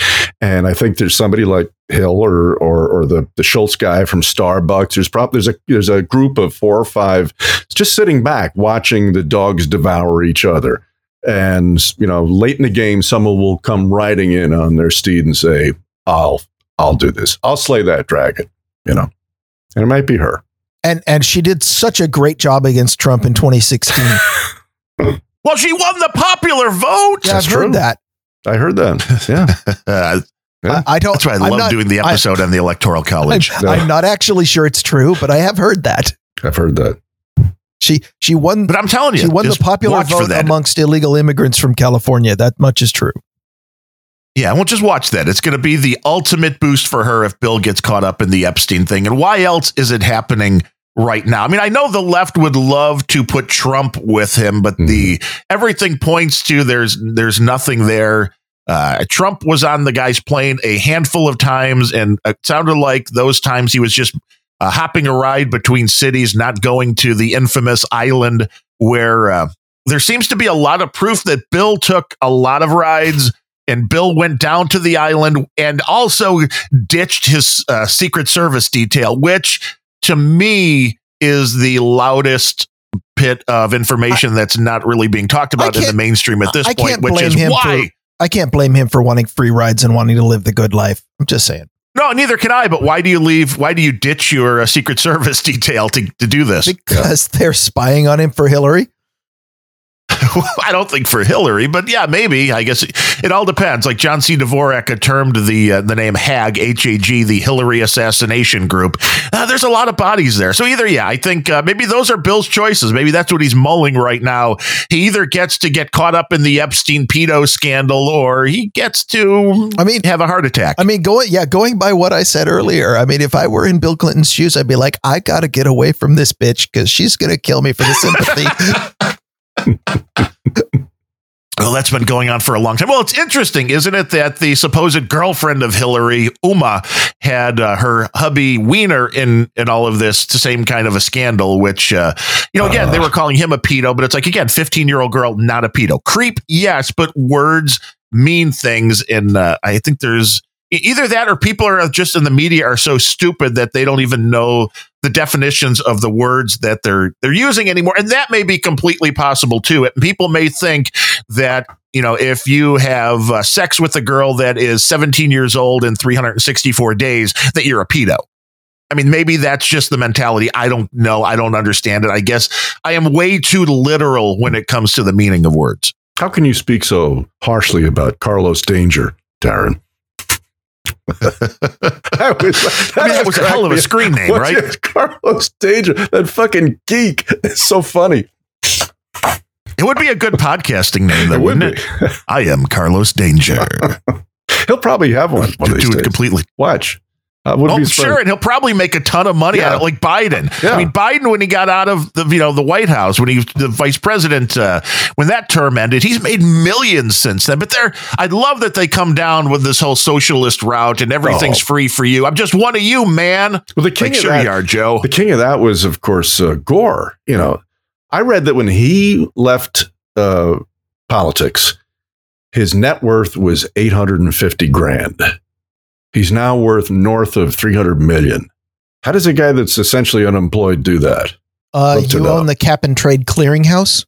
Yeah. Global warming. Yeah. 300 mil. Wow. Yeah. What did, Wow. Yeah, I, that's uh, and you, you, say politics doesn't pay, and they mm. uh, I would have a uh, when, I, would, I would I would also when, come when on the other is, side of that when, and pay well. When insider trading is explicitly not illegal, if you're in Congress, yes, yes, politics does pay. Yeah. It pays very well. If you have a little money to start with, you could turn that into more money than Bitcoin. And so does education As, these days. I wonder, I wonder, Ryan, if if you know those thoughts you were thinking about the multiples of earnings of professors when you were getting out of college would still apply today because some of these guys are knocking down elephant bucks that are running universities or, even, or mostly in the administrative capacities. Oh, sure. Run, I mean, running a, a university makes lots of money. Yeah. Because running, being in the administration means you're close to the corruption and right. you can bring down a lot of money. Right. Uh, I, most of the professors are not high enough up in the university to to really be corrupt. Uh, yeah. Uh, I mean, you know, if they're tenured, then well, yeah, I don't know. Yeah, I don't know what they're pulling down in colleges, but recently I did because I had a buddy of mine who had no clue well, I, what I know what high school teachers. I, I know made. that tuition has outstripped inflation by about five x for the last twenty five years straight. So there's got to mm-hmm. be that money going somewhere. Yep. Well, I, you know, in the on the high school level, I did a little research on this a couple of year, year and a half, two years ago back when we were doing a podcast on the salaries of the teachers in the area here, and some of them on the high school level were absolutely insane. There was a librarian at one of the schools. I mean, granted, I think she had been there for like 39 years, so just about ready to retire. But there was a librarian that was making like 175,000 a year. Oh, listen. And if it's a, if it's a good librarian, that's not a completely yeah. unreasonable amount. Of, I, am sorry, but I, there there are teachers, people who are teaching our kids who are being given like twenty two thousand a year in in my state, where uh, the the poverty line is about forty thousand.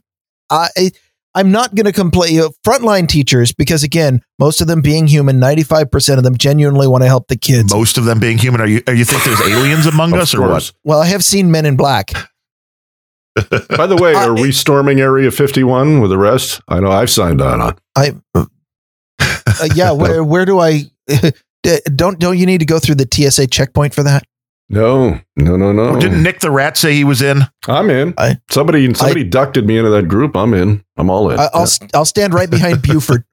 I'm sure the government will be. Uh, I'm sure the government will be ready for that. There's uh, no question about it.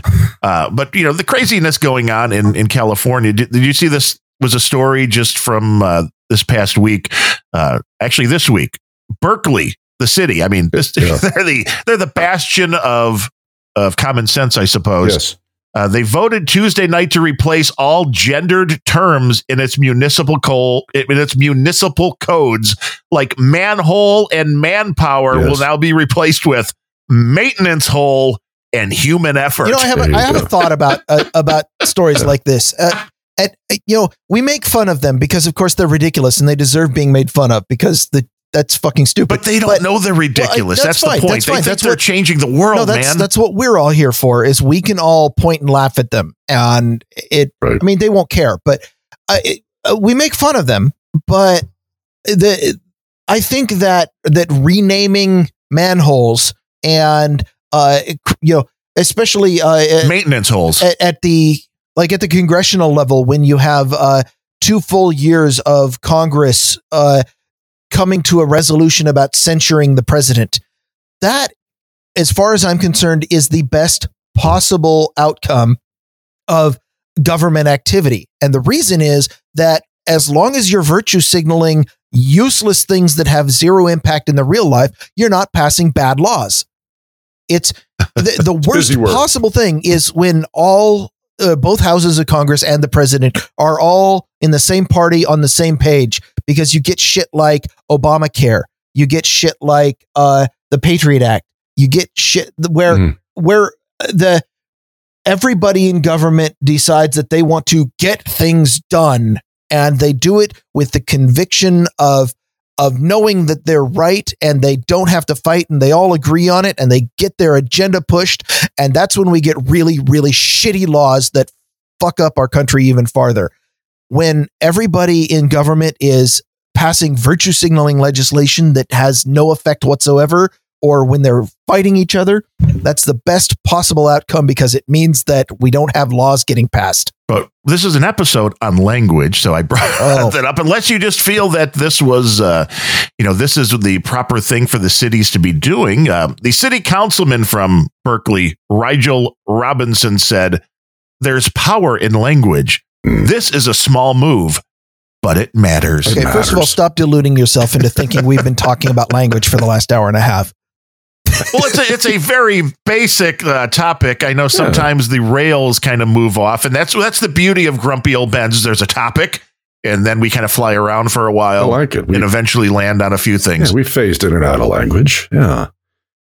Well, Berkeley because Berkeley. it's a part of all of this stuff. It matters because it matters. You well, know, yeah, when, you drive, when you drive down that street, you know what you talk about a fucking you know, a slab of uh, pig iron in the asphalt. It really, because you wouldn't want to offend its feelings, hurt it, right? Be calling it the wrong thing. I might. Right? Well, yeah. I mean, when you're going to be thrown in jail for misgendering somebody, I mean, I guess the best thing is just never say anything that's, to anyone ever again. Now you're that's, talking. That's what. That's why I use this podcast. I'm not saying anything to anyone. I'm just ranting into the ether where it's going to be disappear and I know that nobody listens to our podcast, so uh, at, at least I'm safe there. I love your podcast. There are listeners. There are many listeners. There are, there are listeners, and you guys get better with every one. It's really it's it's it's always riveting. You guys really put together a terrific show, and I'm very grateful to be here, and be invited to be a part of it. Really, it's good stuff. Always. But we appreciate that. It all depends how much time I have to edit Ryan out of the mix. the less Ryan we can have in the show, usually it's uh, usually it's better that way much more concise and uh, the one time what was uh, we couldn't figure out how to get your we we're having a problem getting his side of the conversation onto the no agenda stream and they were only able to hear me and he's like well that would just be a better show anyway so i'm like just i talk long silences while i would have heard him but i disagree ryan's done a a great job and he's become an absolute professional in the last what four to six weeks of using the cough button because he's been going through a hell of a time trying to to get rid of a cough and coughing and podcasting just don't mix. True. So he he's gotten really good at the at the cough button, right? I it, what? I'm sorry. It's too wet where exactly. you live. You got to get out of the northwest. It is. It is so humid here. It, yeah. In fact, right now it is sunny and cloudy and really humid at the same time. It's, there you go. It's standard northwest weather. Uh, the the only concern I have, I I appreciate the kind words and I appreciate being called a professional. The uh, the only thing is, I thought professionals got paid, and uh, how, how is it I can make money at this again? Because I'm always confused. It's the it's the value for value model, and that's been working fairly well. We do have an executive producer on the show that we'll be talking about in a few minutes. Oh, cool. Um, but that's that's the way it works. But I, I do say, uh, and also thanks for the kind words, Larry. I told my wife because she's at work, but every now and then she can listen in on the stream. So I said, hey, we're doing a live Grumpy Old Ben's tomorrow morning at eleven, and the answer I got from her was, huh.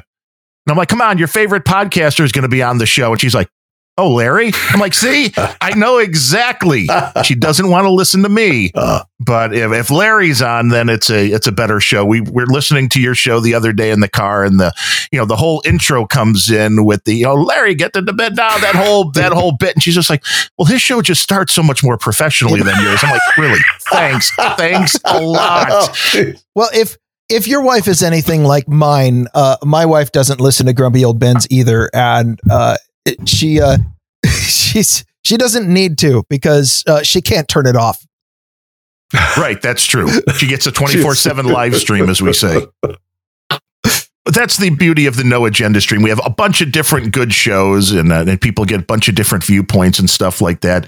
But you know, I do want to talk about this thing because uh, with the Facebook mm. and the Bible verse, yeah, uh, because I know we again, this is not really in the free speech thing. This is again the hate speech thing, and as far as getting deplatformed and what people are having censored, it's getting to a point, Larry, and we talked about this in the uh, in the free speech thing. Yes. What do you do? When the government protects free speech, but a major- majority of free speech is now going on through things owned by private companies like Facebook and Twitter. Right. How do you even handle the free speech issue when the left, it seems, has their claws in this case, and I don't really care which side it is, but there's one side of a political spectrum now that is the the rallying cry that these tech companies are using.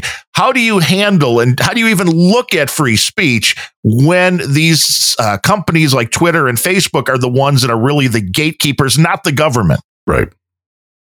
You get the fuck the off the platform. Yeah.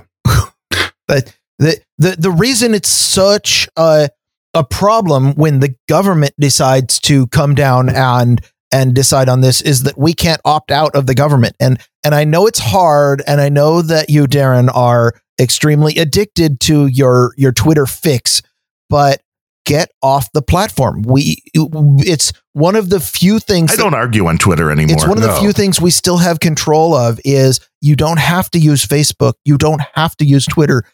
You can move away from Google a lot. You're right. It's a little harder if you're using an Android phone. I think you don't have to use them, Ryan, if for just you know basic communication or entertainment or fucking around. Yeah, there are alternatives, several, but I think if you are trying to market a product, you're you're dead without them. How the fuck is anybody going to get any podcast traction, uh, automobile, you name it? I mean, they have become Goliaths in the advertising realm. You know, they're completely supplanting network television, radio, all of them. How, how the fuck are you going to move the needle and make the till ring if you're not on those platforms. I, I wish I would love to be off them. I would love to, but I but I don't see a viable alternative. Well, if because it's that's where the people are. Yeah. If I may, when that, when that is where the average person is, what? How do you get? I love using Mastodon instead of Twitter because you can have much better conversations because the people that are on the Mastodon instance that I'm on are no agenda listeners. So there's a very there's a commonality there, and you don't have the bullshit that you find on Twitter. But when a majority of the people are on these services, how do you deal with that? Because that is the public sphere at this point. Uh, well, if at the risk of of departing reality entirely and and going off and basking in my own utopia, you convince enough people to get off the platform that they lose that power. Mm-hmm. Uh, I, I there's a there's a gulf between here and there that I don't have a good answer for. You know, you know, I think it may be coming along when you see more and more things getting tagged on Facebook as hate speech. Uh, there's another podcast that I listen to, which is uh, called Tell 'Em Steve Dave, which is a bunch of Kevin Smith's uh, buddies, uh, including the one guy, Brian Quinn, who's on Impractical Jokers for people that watch that show. They have a group on, uh, the fans have a group on Facebook. And lately, a bunch of posts have been getting uh, hammered. People have been getting warnings because of the you know the hateful language and the bad things being posted where you know it's a lot of jokes. There's a running joke on like hitler stuff through the um, through the podcast. And it's all if you listen to the podcast you understand that this is not you know pro hitler this is not glorifying nazis. This is all just uh, you know satire and, and comedy. Mm-hmm. but facebook doesn't seem to be able to put anything into context. So I think more people will start jumping off and looking because that was the conversation that's been going on in this group over the last couple of days is, you know, where are the alternatives? Where can we have these conversations? without being uh, targeted, without being banned, without being you know thrown off yep. and deplatformed. So I think that's a good thing. I think the more these companies like Facebook do that, the better I think it is. And I kind of understand where they might get confused with the Hitler type posts and stuff like that. But what I don't understand is when somebody posts a Bible verse and it's uh, decided that this is hate speech, and this is the this is the quote that was uh, tagged. Okay. Let us never assume that if we live good lives, we will be without sin. Our lives should o- should be praised only when we continue to beg for pardon. But men are hopeless creatures, and the less they concentrate on their own sins, the more interested they become in the sins of others. They seek to criticize, not to correct.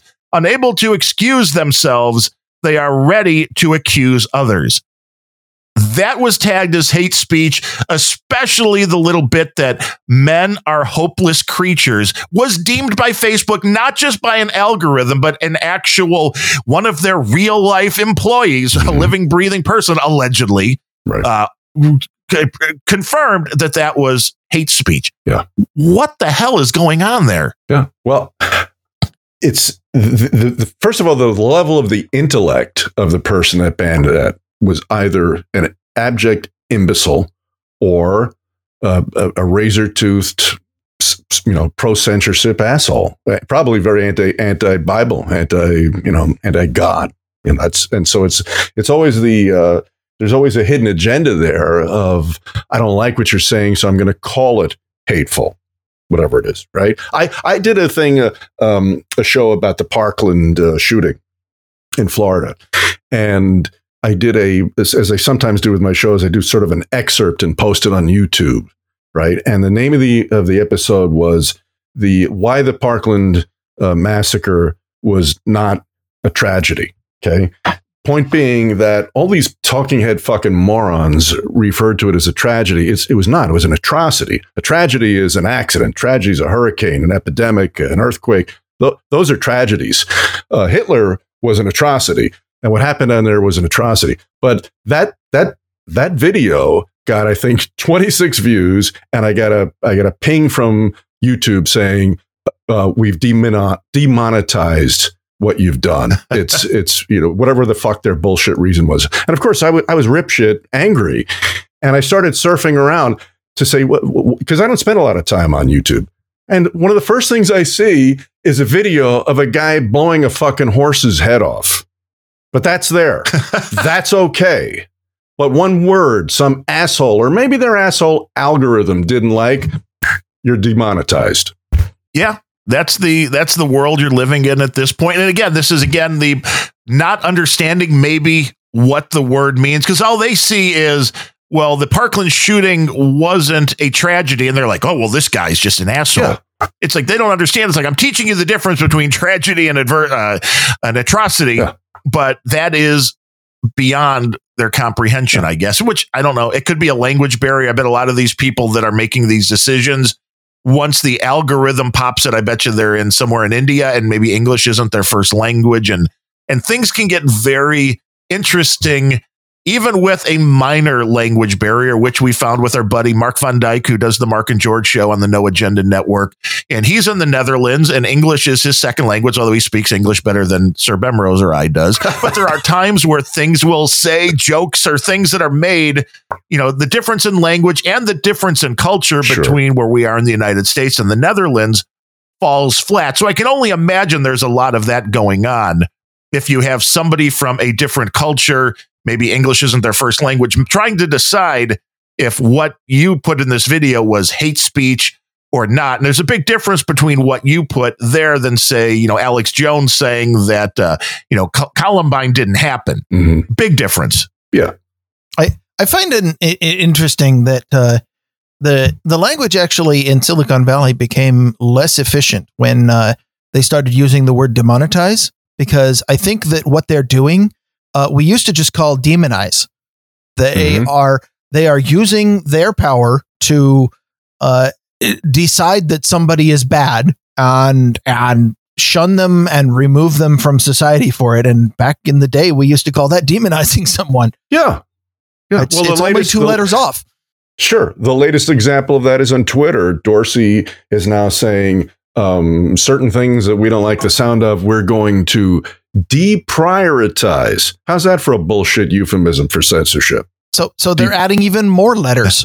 yeah, deprioritize. Good. So. And well, it's like the shadow ban. It's the uh, the concept that uh, I think what they need is some you depressurization. Maybe, but that's this is where all this social stuff and uh, gets very tricky because you don't always know you're being silenced uh, just less people are hearing you. Right. and there's no way for you to know if that's happening or not. It's interesting to me being that all this stuff again is around you know facebook and instagram and stuff like that that i saw that they are testing out in australia now for the instagrammers. I don't know i guess they must go by um, you know ip address or something but they were taking the like count off of the instagram post. So people can no longer see that a million people liked right your post because they think that's an important thing to, uh, to worry about. I don't well, necessarily get that, but I, oh, what it's going to hurt feelings, just like a valedictorian. Uh, mm-hmm. I, right. I, I don't know. Well, I actually have a, a possible alternate explanation for this that might be okay. Uh, and it has to do with the, uh, the it totally, this might be a separate topic, but, uh, one of the reasons, you know, let me back up. You, you have you observed a a marked increase in uh, school shootings in your neighborhood? No, I haven't either because no. there haven't been any. Uh, but uh, everybody is absolutely convinced that school shootings are significantly on the rise. Uh, why? Why is that? Because the media lies. Well, because they don't have to lie.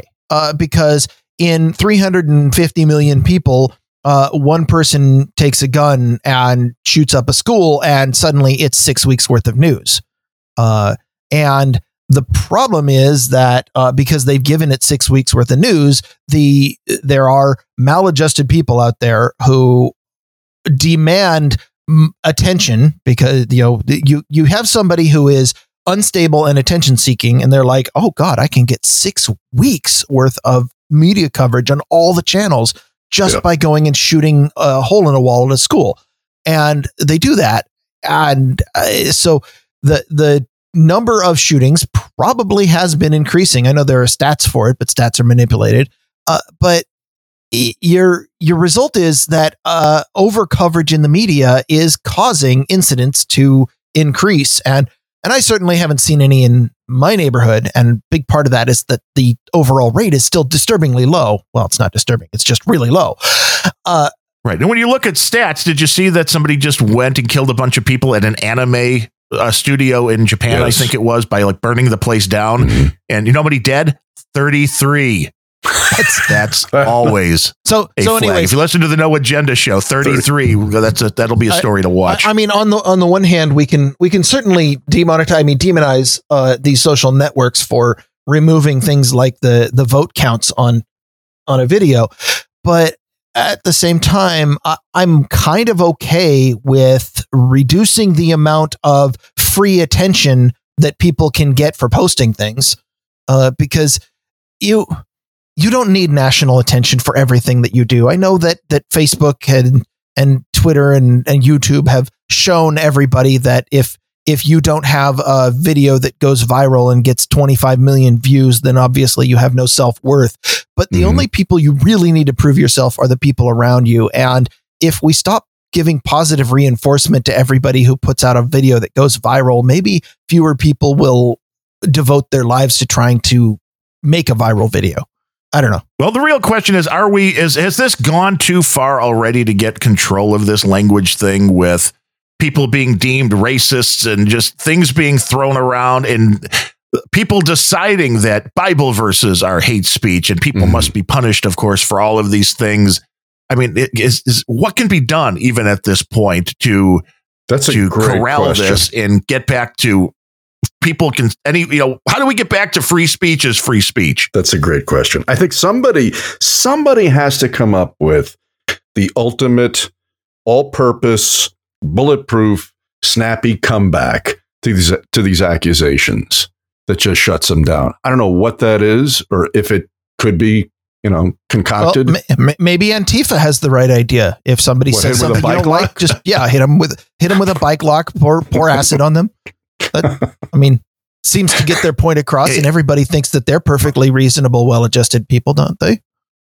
You know, be, yeah. Well, I do think this all goes back. To, just just a, just a quick plug. Go back and, and, listen to Random Thoughts, whatever number it was on bias, where I talked yes. about the fact of how easy it was to convince people emotionally rather than with facts and figures, because yes. that is what this this language is doing, isn't it? Yes, I made my kids listen to that episode. By the way, it was it was, it was great. I'm sorry for that. No, they, and they love it. You're their eyes were, person, got round. Oh. Their eyes got very round listening to that. It was a great episode. Their their eyes um, got. It's like it, it's interesting when you look. You know, when you realize that, and then you look at how politics is being waged in our country. There's no doubt that this is what is being used on both sides. I mean, there's no doubt about it that when Trump goes out there, he doesn't need facts or figures. He wants to get people cheering, sure, and uh, and you know, you know, putting their fists in the air and yelling USA. That's the way that's being done. But emotion is really what the problem is with these words. The the concept that everybody is a victim or everybody has hurt feelings because somebody said something they didn't like. This is what needs to be taught to the kids is somebody can say something you don't like. That isn't hate speech. Right. And and there's hate speech is somebody saying I hate all whatever enter your nationality enter your race here. I hate all people of any religious type of you know whatever religion they follow. That would be hate speech. And and with that said i also don't think you should silence them but everything else is not hate speech. It, it's it the the problematic speech um, is is literally when you take a group of people and stereotype them based on some superficial feature and then ascribe some attribute to them and then decide you know that you don't like that and that that is hate speech that is racism and that is uh, the people who shout most about racism and hate speech seem to be doing the most of it lately you know, even yes. buying and into I, I using, will, I will, even buying into using those terms is a form of acceptance of them. I think you know, it, it, started with hate crimes, which is really absurd. I mean, does anybody ever kill anybody because they, they love them? You know, most most crimes, these most violent well, crimes, euthanasia. Are yeah, okay, that you're right. You got me there. But most most violent crimes are motivated by hatred. You know, but all it really succeeded in doing was elevating certain groups of people above others. You know, which is really wrong. It really it's, is. You know, so it, it's not and, so much about about whether or not people will do something with a particular motivation or not. It's it's the is the end result any different if exactly. you killed somebody and hated them or if you yeah. killed somebody dispassionately because you just didn't care? Exactly, but the end result is the the, the crime that is labeled a hate uh, crime is going to get more attention from law enforcement and the judicial system than when it's not, and it's it's come totally wrong to say totally nothing wrong. of of the impossibility of proving intent in a court of law. Yeah, and with hate speeches, there's only speech. There's speech. But you know, where, where's the where's the counterpoint? Where's love speech? What is that? Is that I want to fuck you? Is that what that is? Is it a sexual thing? Is it an affectionate thing? We're, you know, every every plus has to have a minus, but I haven't seen one yet for hate speech. So we're, that's where we're going to go next. You know, it's maybe just, the no, world could use more speech. love speech. the, the world could use. I, there's a lot of hate in the world. Maybe we could just use some more love speech. Maybe we could go back to free love of the 60s. I missed out on that the first time around. So did I. well, and I will echo what uh, Ryan said on one of the previous shows when we were talking about, I don't remember what it was, but you said, you know what, you're, you're not going to have this effect. It had to be the Electoral College episode where you're like, you know what, your one vote's not going to really make that big of a difference for president either way, but get your ass out there to your city hall meetings and vote in your local elections. And for areas that are starting to buy into this stuff with, you know, one wasting time, like you said, at least they're not doing worse things. But if your if your local city council is wasting time renaming manholes maintenance holes and and this kind of idiotic stuff, get out there.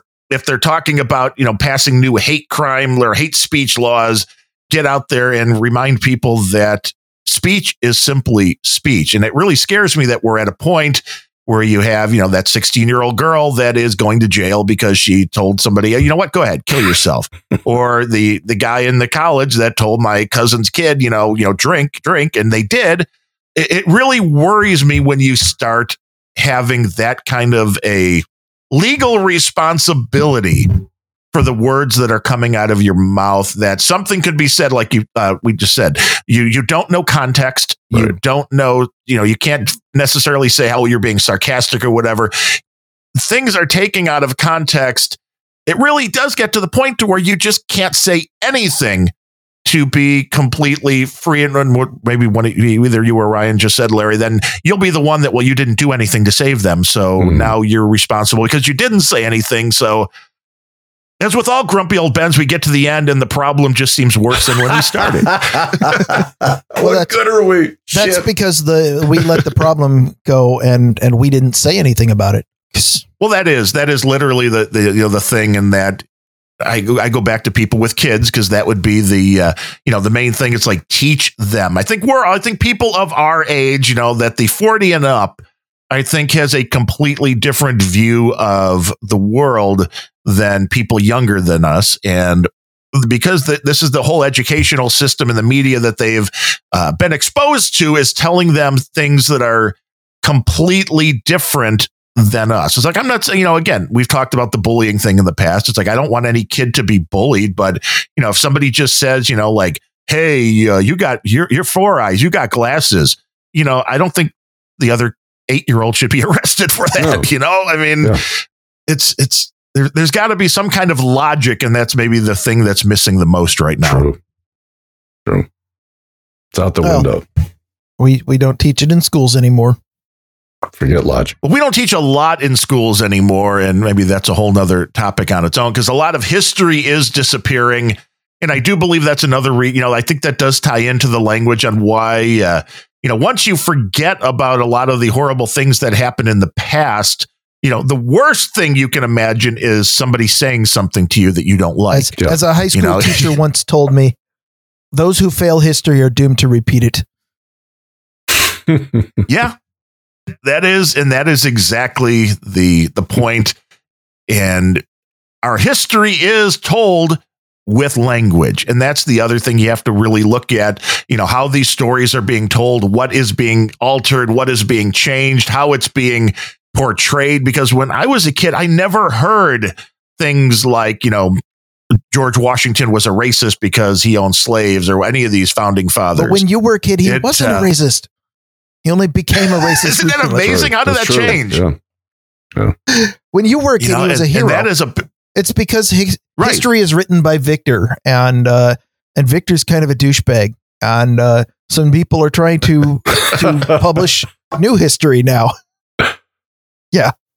Well, it is, and it has nothing to do with the truth, or it has nothing to do with what actually happened. Everybody is flawed, and uh, that is something that people that are pushing for all this stuff seem to forget that everybody at one point or another, I don't think there, you know, if you really want to go to the those without sin, you know, throw the first stone. I mean, if you want to get all biblical on it, but I, I don't think there's anybody on this podcast, I know for sure, anybody listening that at some point in their life didn't get mad and say something that they understood afterwards was really an asshole thing to say. And if you start putting people in jail for that kind of stuff, I mean, you want to you want to talk about people like smoking weed that were over you know, overpopulating our jails. Mm. If we're going to start putting people in jail for the stuff that they say, we're going to need a lot more jails. Oh, it's coming. That guy like in Scotland, Count Dankula with the uh, the pug dog routine. He was um, he did a few. He did some time. Oh, right, right, and they could have done a lot right, more. the dog that did something. The, right, what was he said? Heil Hitler, the and the dog Heil, did something, something, Right, the dog said something that they didn't like, and he was looking at I don't know a year in the joint, and he did some time. you know, was waiting for whatever. It's horrible. It's insane.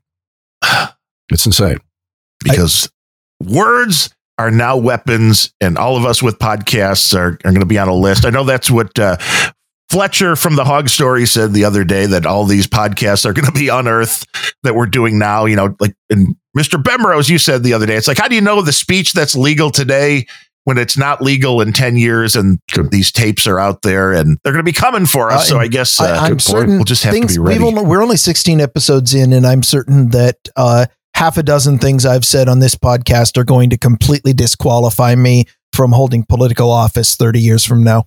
And as a little uh, public service announcement, Fletcher says the whole point of Hog Story is for him to say things that make him an asshole. So that is a great commercial. Check out Hog Story and hogstory.net live Monday nights. And, and if you're if you're familiar with the uh, Fletcher's legacy on the No Agenda stream, you know that he uh, he gives the amazing screams uh, the in the style of uh, the the Hogan's Heroes. and uh, he just said I just watched all five seasons of Hogan's Heroes, and I, I'm pretty sure Alexa. Yes, I'm pretty sure Alexa has me pegged as a racist just for the the dialogue of that show. So, uh, you know, Fletcher, uh, he he reminded me. You know, we were talking about history is written by a guy named Victor, apparently, and uh, mm. so so just He's- in in the honor of Fletcher, Victor. Wow, I heard that coming back through Larry's speakers oh. just about as loud as uh, it, it, went out there. But that's that is a skill that Fletcher has, and, and no agenda. I love it when no agenda when they just needed one recently. and They're like, oh, we need to get Fletcher to do that. Within like 15 minutes, he had the thing recorded and uh, they were using it on the show. But that's what makes this the no agenda stream a uh, an interesting group of creators that I know Adam hates that word, a, a, group of people that are making art of all different sorts that do some really cool things. And that's why I was really glad to get your show on there, Larry, because I know you. people dig the stories and this, this, you tell a story again. You've got that narrator's voice and the way you tell the stories and, and some of the, uh, some of the uh, gangster stories and stuff are just uh, too good to be. We need to play some of those older that Larry Show episodes too. Maybe he, if you have a like a greatest five or so that you would think are the best story shows, Larry, get those uh, okay. to Sir Bemrose, and he can add those into the into the stream because they're timeless stuff. Kind. And, Thank you. Uh, I will. I'll, I'll definitely put that there, together. There's some great stories. I, I, or maybe we just go back and, and play his his best 200 shows. just start at episode one, right? That, that, might be the way that to go. That is absolutely it. Obviously, you can check out that Larry show at thatlarryshow.com. And he's got a Patreon with a bunch of other stuff too, with bonus episodes and that. We we started a well, we got a Patreon account for Grumpy Old Bens. We just have to figure out if we're going to use that at some point. Right. Um, there's a lot of people hate Patreon True. for different reasons. A lot of people even hate PayPal, and I don't think there's any one service online that is totally free of uh, of somebody hating it. But well, uh, they, you know, we do the show. The, the anti Silicon Valley idealist in me says, "Screw Patreon. They de- deplatform people. They're just as bad as Google and Twitter." But of course, the capitalist in me says, "We go where the money is." it's almost unavoidable. I mean, because if you're using all of these outfits, the, the financial institutions, Visa, MasterCard, PayPal, they've all got their political agendas now. They do. It's terrible, but true. Well, yes, and most of us don't have the weight of uh, your buddy over at the you know Dick Masterson, who basically started his own Patreon for his own use, uh, which is great yeah. because you know that's that's a big help in keeping people from being deplatformed, and I hope that actually can grow for him because uh, you know even at very small amounts, you can make a lot of money pretty quick. Yeah. But even even even in that in, situation, it's still a, a, small fraction of his uh, of his revenue. Most of it's still coming in through the, the the big gun. You know, sad but true.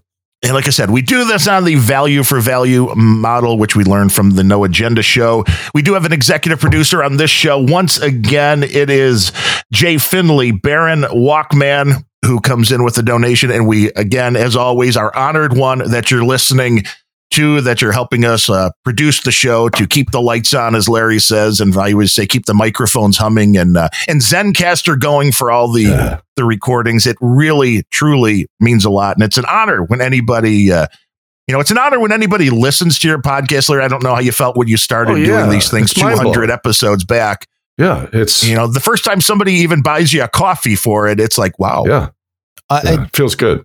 I'm I'm still getting over you know being new.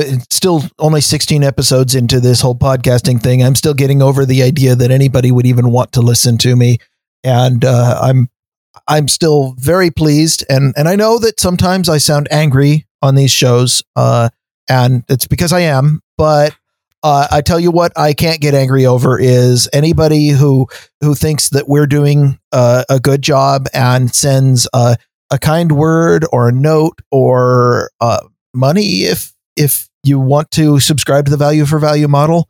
Uh, it is always appreciated, and we're just happy to have people listening.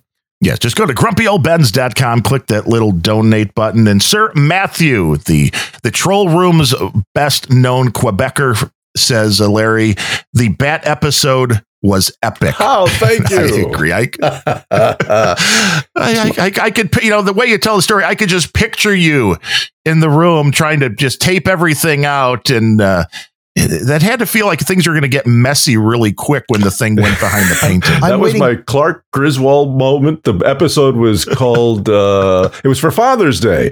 It was Larry Kills an Intruder. And I, indeed, I did. I, am waiting for the sequel where you discover that there was a nest. Ooh, shit. oh, God. That's that's when everybody else in the house just either burns it down or moves away. yeah, really.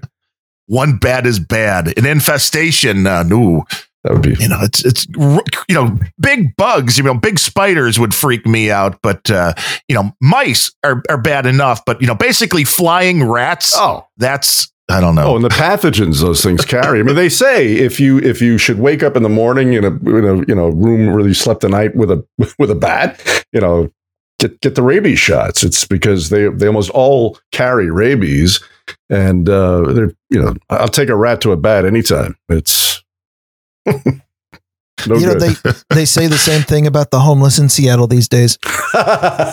well, in LA, we got you beat. We've got bubonic plague and typhus. that, is, so that is true. It is yes. amazing. It, it is okay for watching from the outside, at least. It is amazing seeing California slowly devolve into a third yeah. world pre-industrial oh. country again. It's incredible. It's incredible. You know, and at least in Chicago, they don't shit on the street. Right. Uh, I don't know why that is. I don't know what happened yeah. in L.A. What happened oh, in San Francisco. Oh, I, had, I had my first my first waiting for a bus and having to step over a pile of human feces on the street mm-hmm. of downtown Seattle the other day. It was it was momentous. So that's happening in Seattle oh, too. Absolutely. Oh yeah, yeah. It's beyond belief. Well, that just means there's plenty of problems for us to talk about for years to come. That's true. Lots of grist. You know, they won't face yeah, it for what none it of it good. You know, I mean, it's it's a they call it a homeless problem. What it is, it's a drug and a mental illness problem. But the politicos yeah, well, the, completely I, sidestep it and say, "Oh, it's it's high rents and it's no, no, no, no, no." These, if you talk to the cops, the cops are the ones that have to wade yeah. into that shit, and we're, they uh, all say getting, it's a drug in, mental illness thing. Cops in Seattle are quitting over that. Yeah. I, I mean, Who the drug problem is on the street, and the mental illness problem is in City Hall. That's right. That's right. that is absolutely true. Yeah. That well, that's that is it. That is again when you have officials that are totally out of touch, even on a local level. You're probably not going to get things better, which is why, like Ryan said in one of the previous episodes, go out and vote locally and take part as much as people don't want to take the time to get involved with local politics it's pretty much vital at this point if you want to have your voice heard. And it's also vital if you have kids to attend some PTA meetings and ask your kids to see their homework and what they're being taught. And if you see any red flags, again, speak up because that is the biggest problem with a lot of this stuff is nobody speaks up until the problem is so bad. You know, you can't, uh, it used to be nice when you go, well, somebody else will take care of that. I can just sit here and, and sip a whiskey and, and have a cigar and not worry about anything. I think those days are over. Yeah. Well, I mean, with, with enough denial, you can still do that. Out for that. God, yeah. You do have a point. Well, and with that, we will wrap this one up. Definitely want to thank you for coming along, Larry. You're, you're oh. I guess you are a honorary grumpy old Ben. Now that this is your second episode, and you were on pretty much the first one, so we welcome you back anytime for a variety of subjects because you tell a story like nobody else, oh. and we like the take no shit attitude. There's no doubt about it. Thank you. Well, Absolutely. I am doubly honored to have sat in with you guys. It's a the pleasure's all mine, and I'm very grateful. Thank you. A lot of fun. Uh, it's a lot of fun talking with you, Larry. Uh, I I wish I had discovered you a lot sooner. Uh, I I only I only found out about you after Darren brought you to the No Agenda crowd, and uh, I I actually have gone back and started listening to all the episodes just because. Well, thank your, you. Your voice is mesmerizing, and you tell a great story. Thank so you very much. Thank you for coming on and talking with us. Thanks, guys. Been a blast. Yes, we definitely appreciate it. So until next time, I am Darren O'Neill coming to you live from a bunker deep in the heart of middle America, just outside of Chiraq, where we love the barbecue, but uh, and nobody's shitting in the street. So I guess we're all positive. and from America's left coast, where civic duty means punching conservatives in the street, I'm Ryan Pemrose. Later.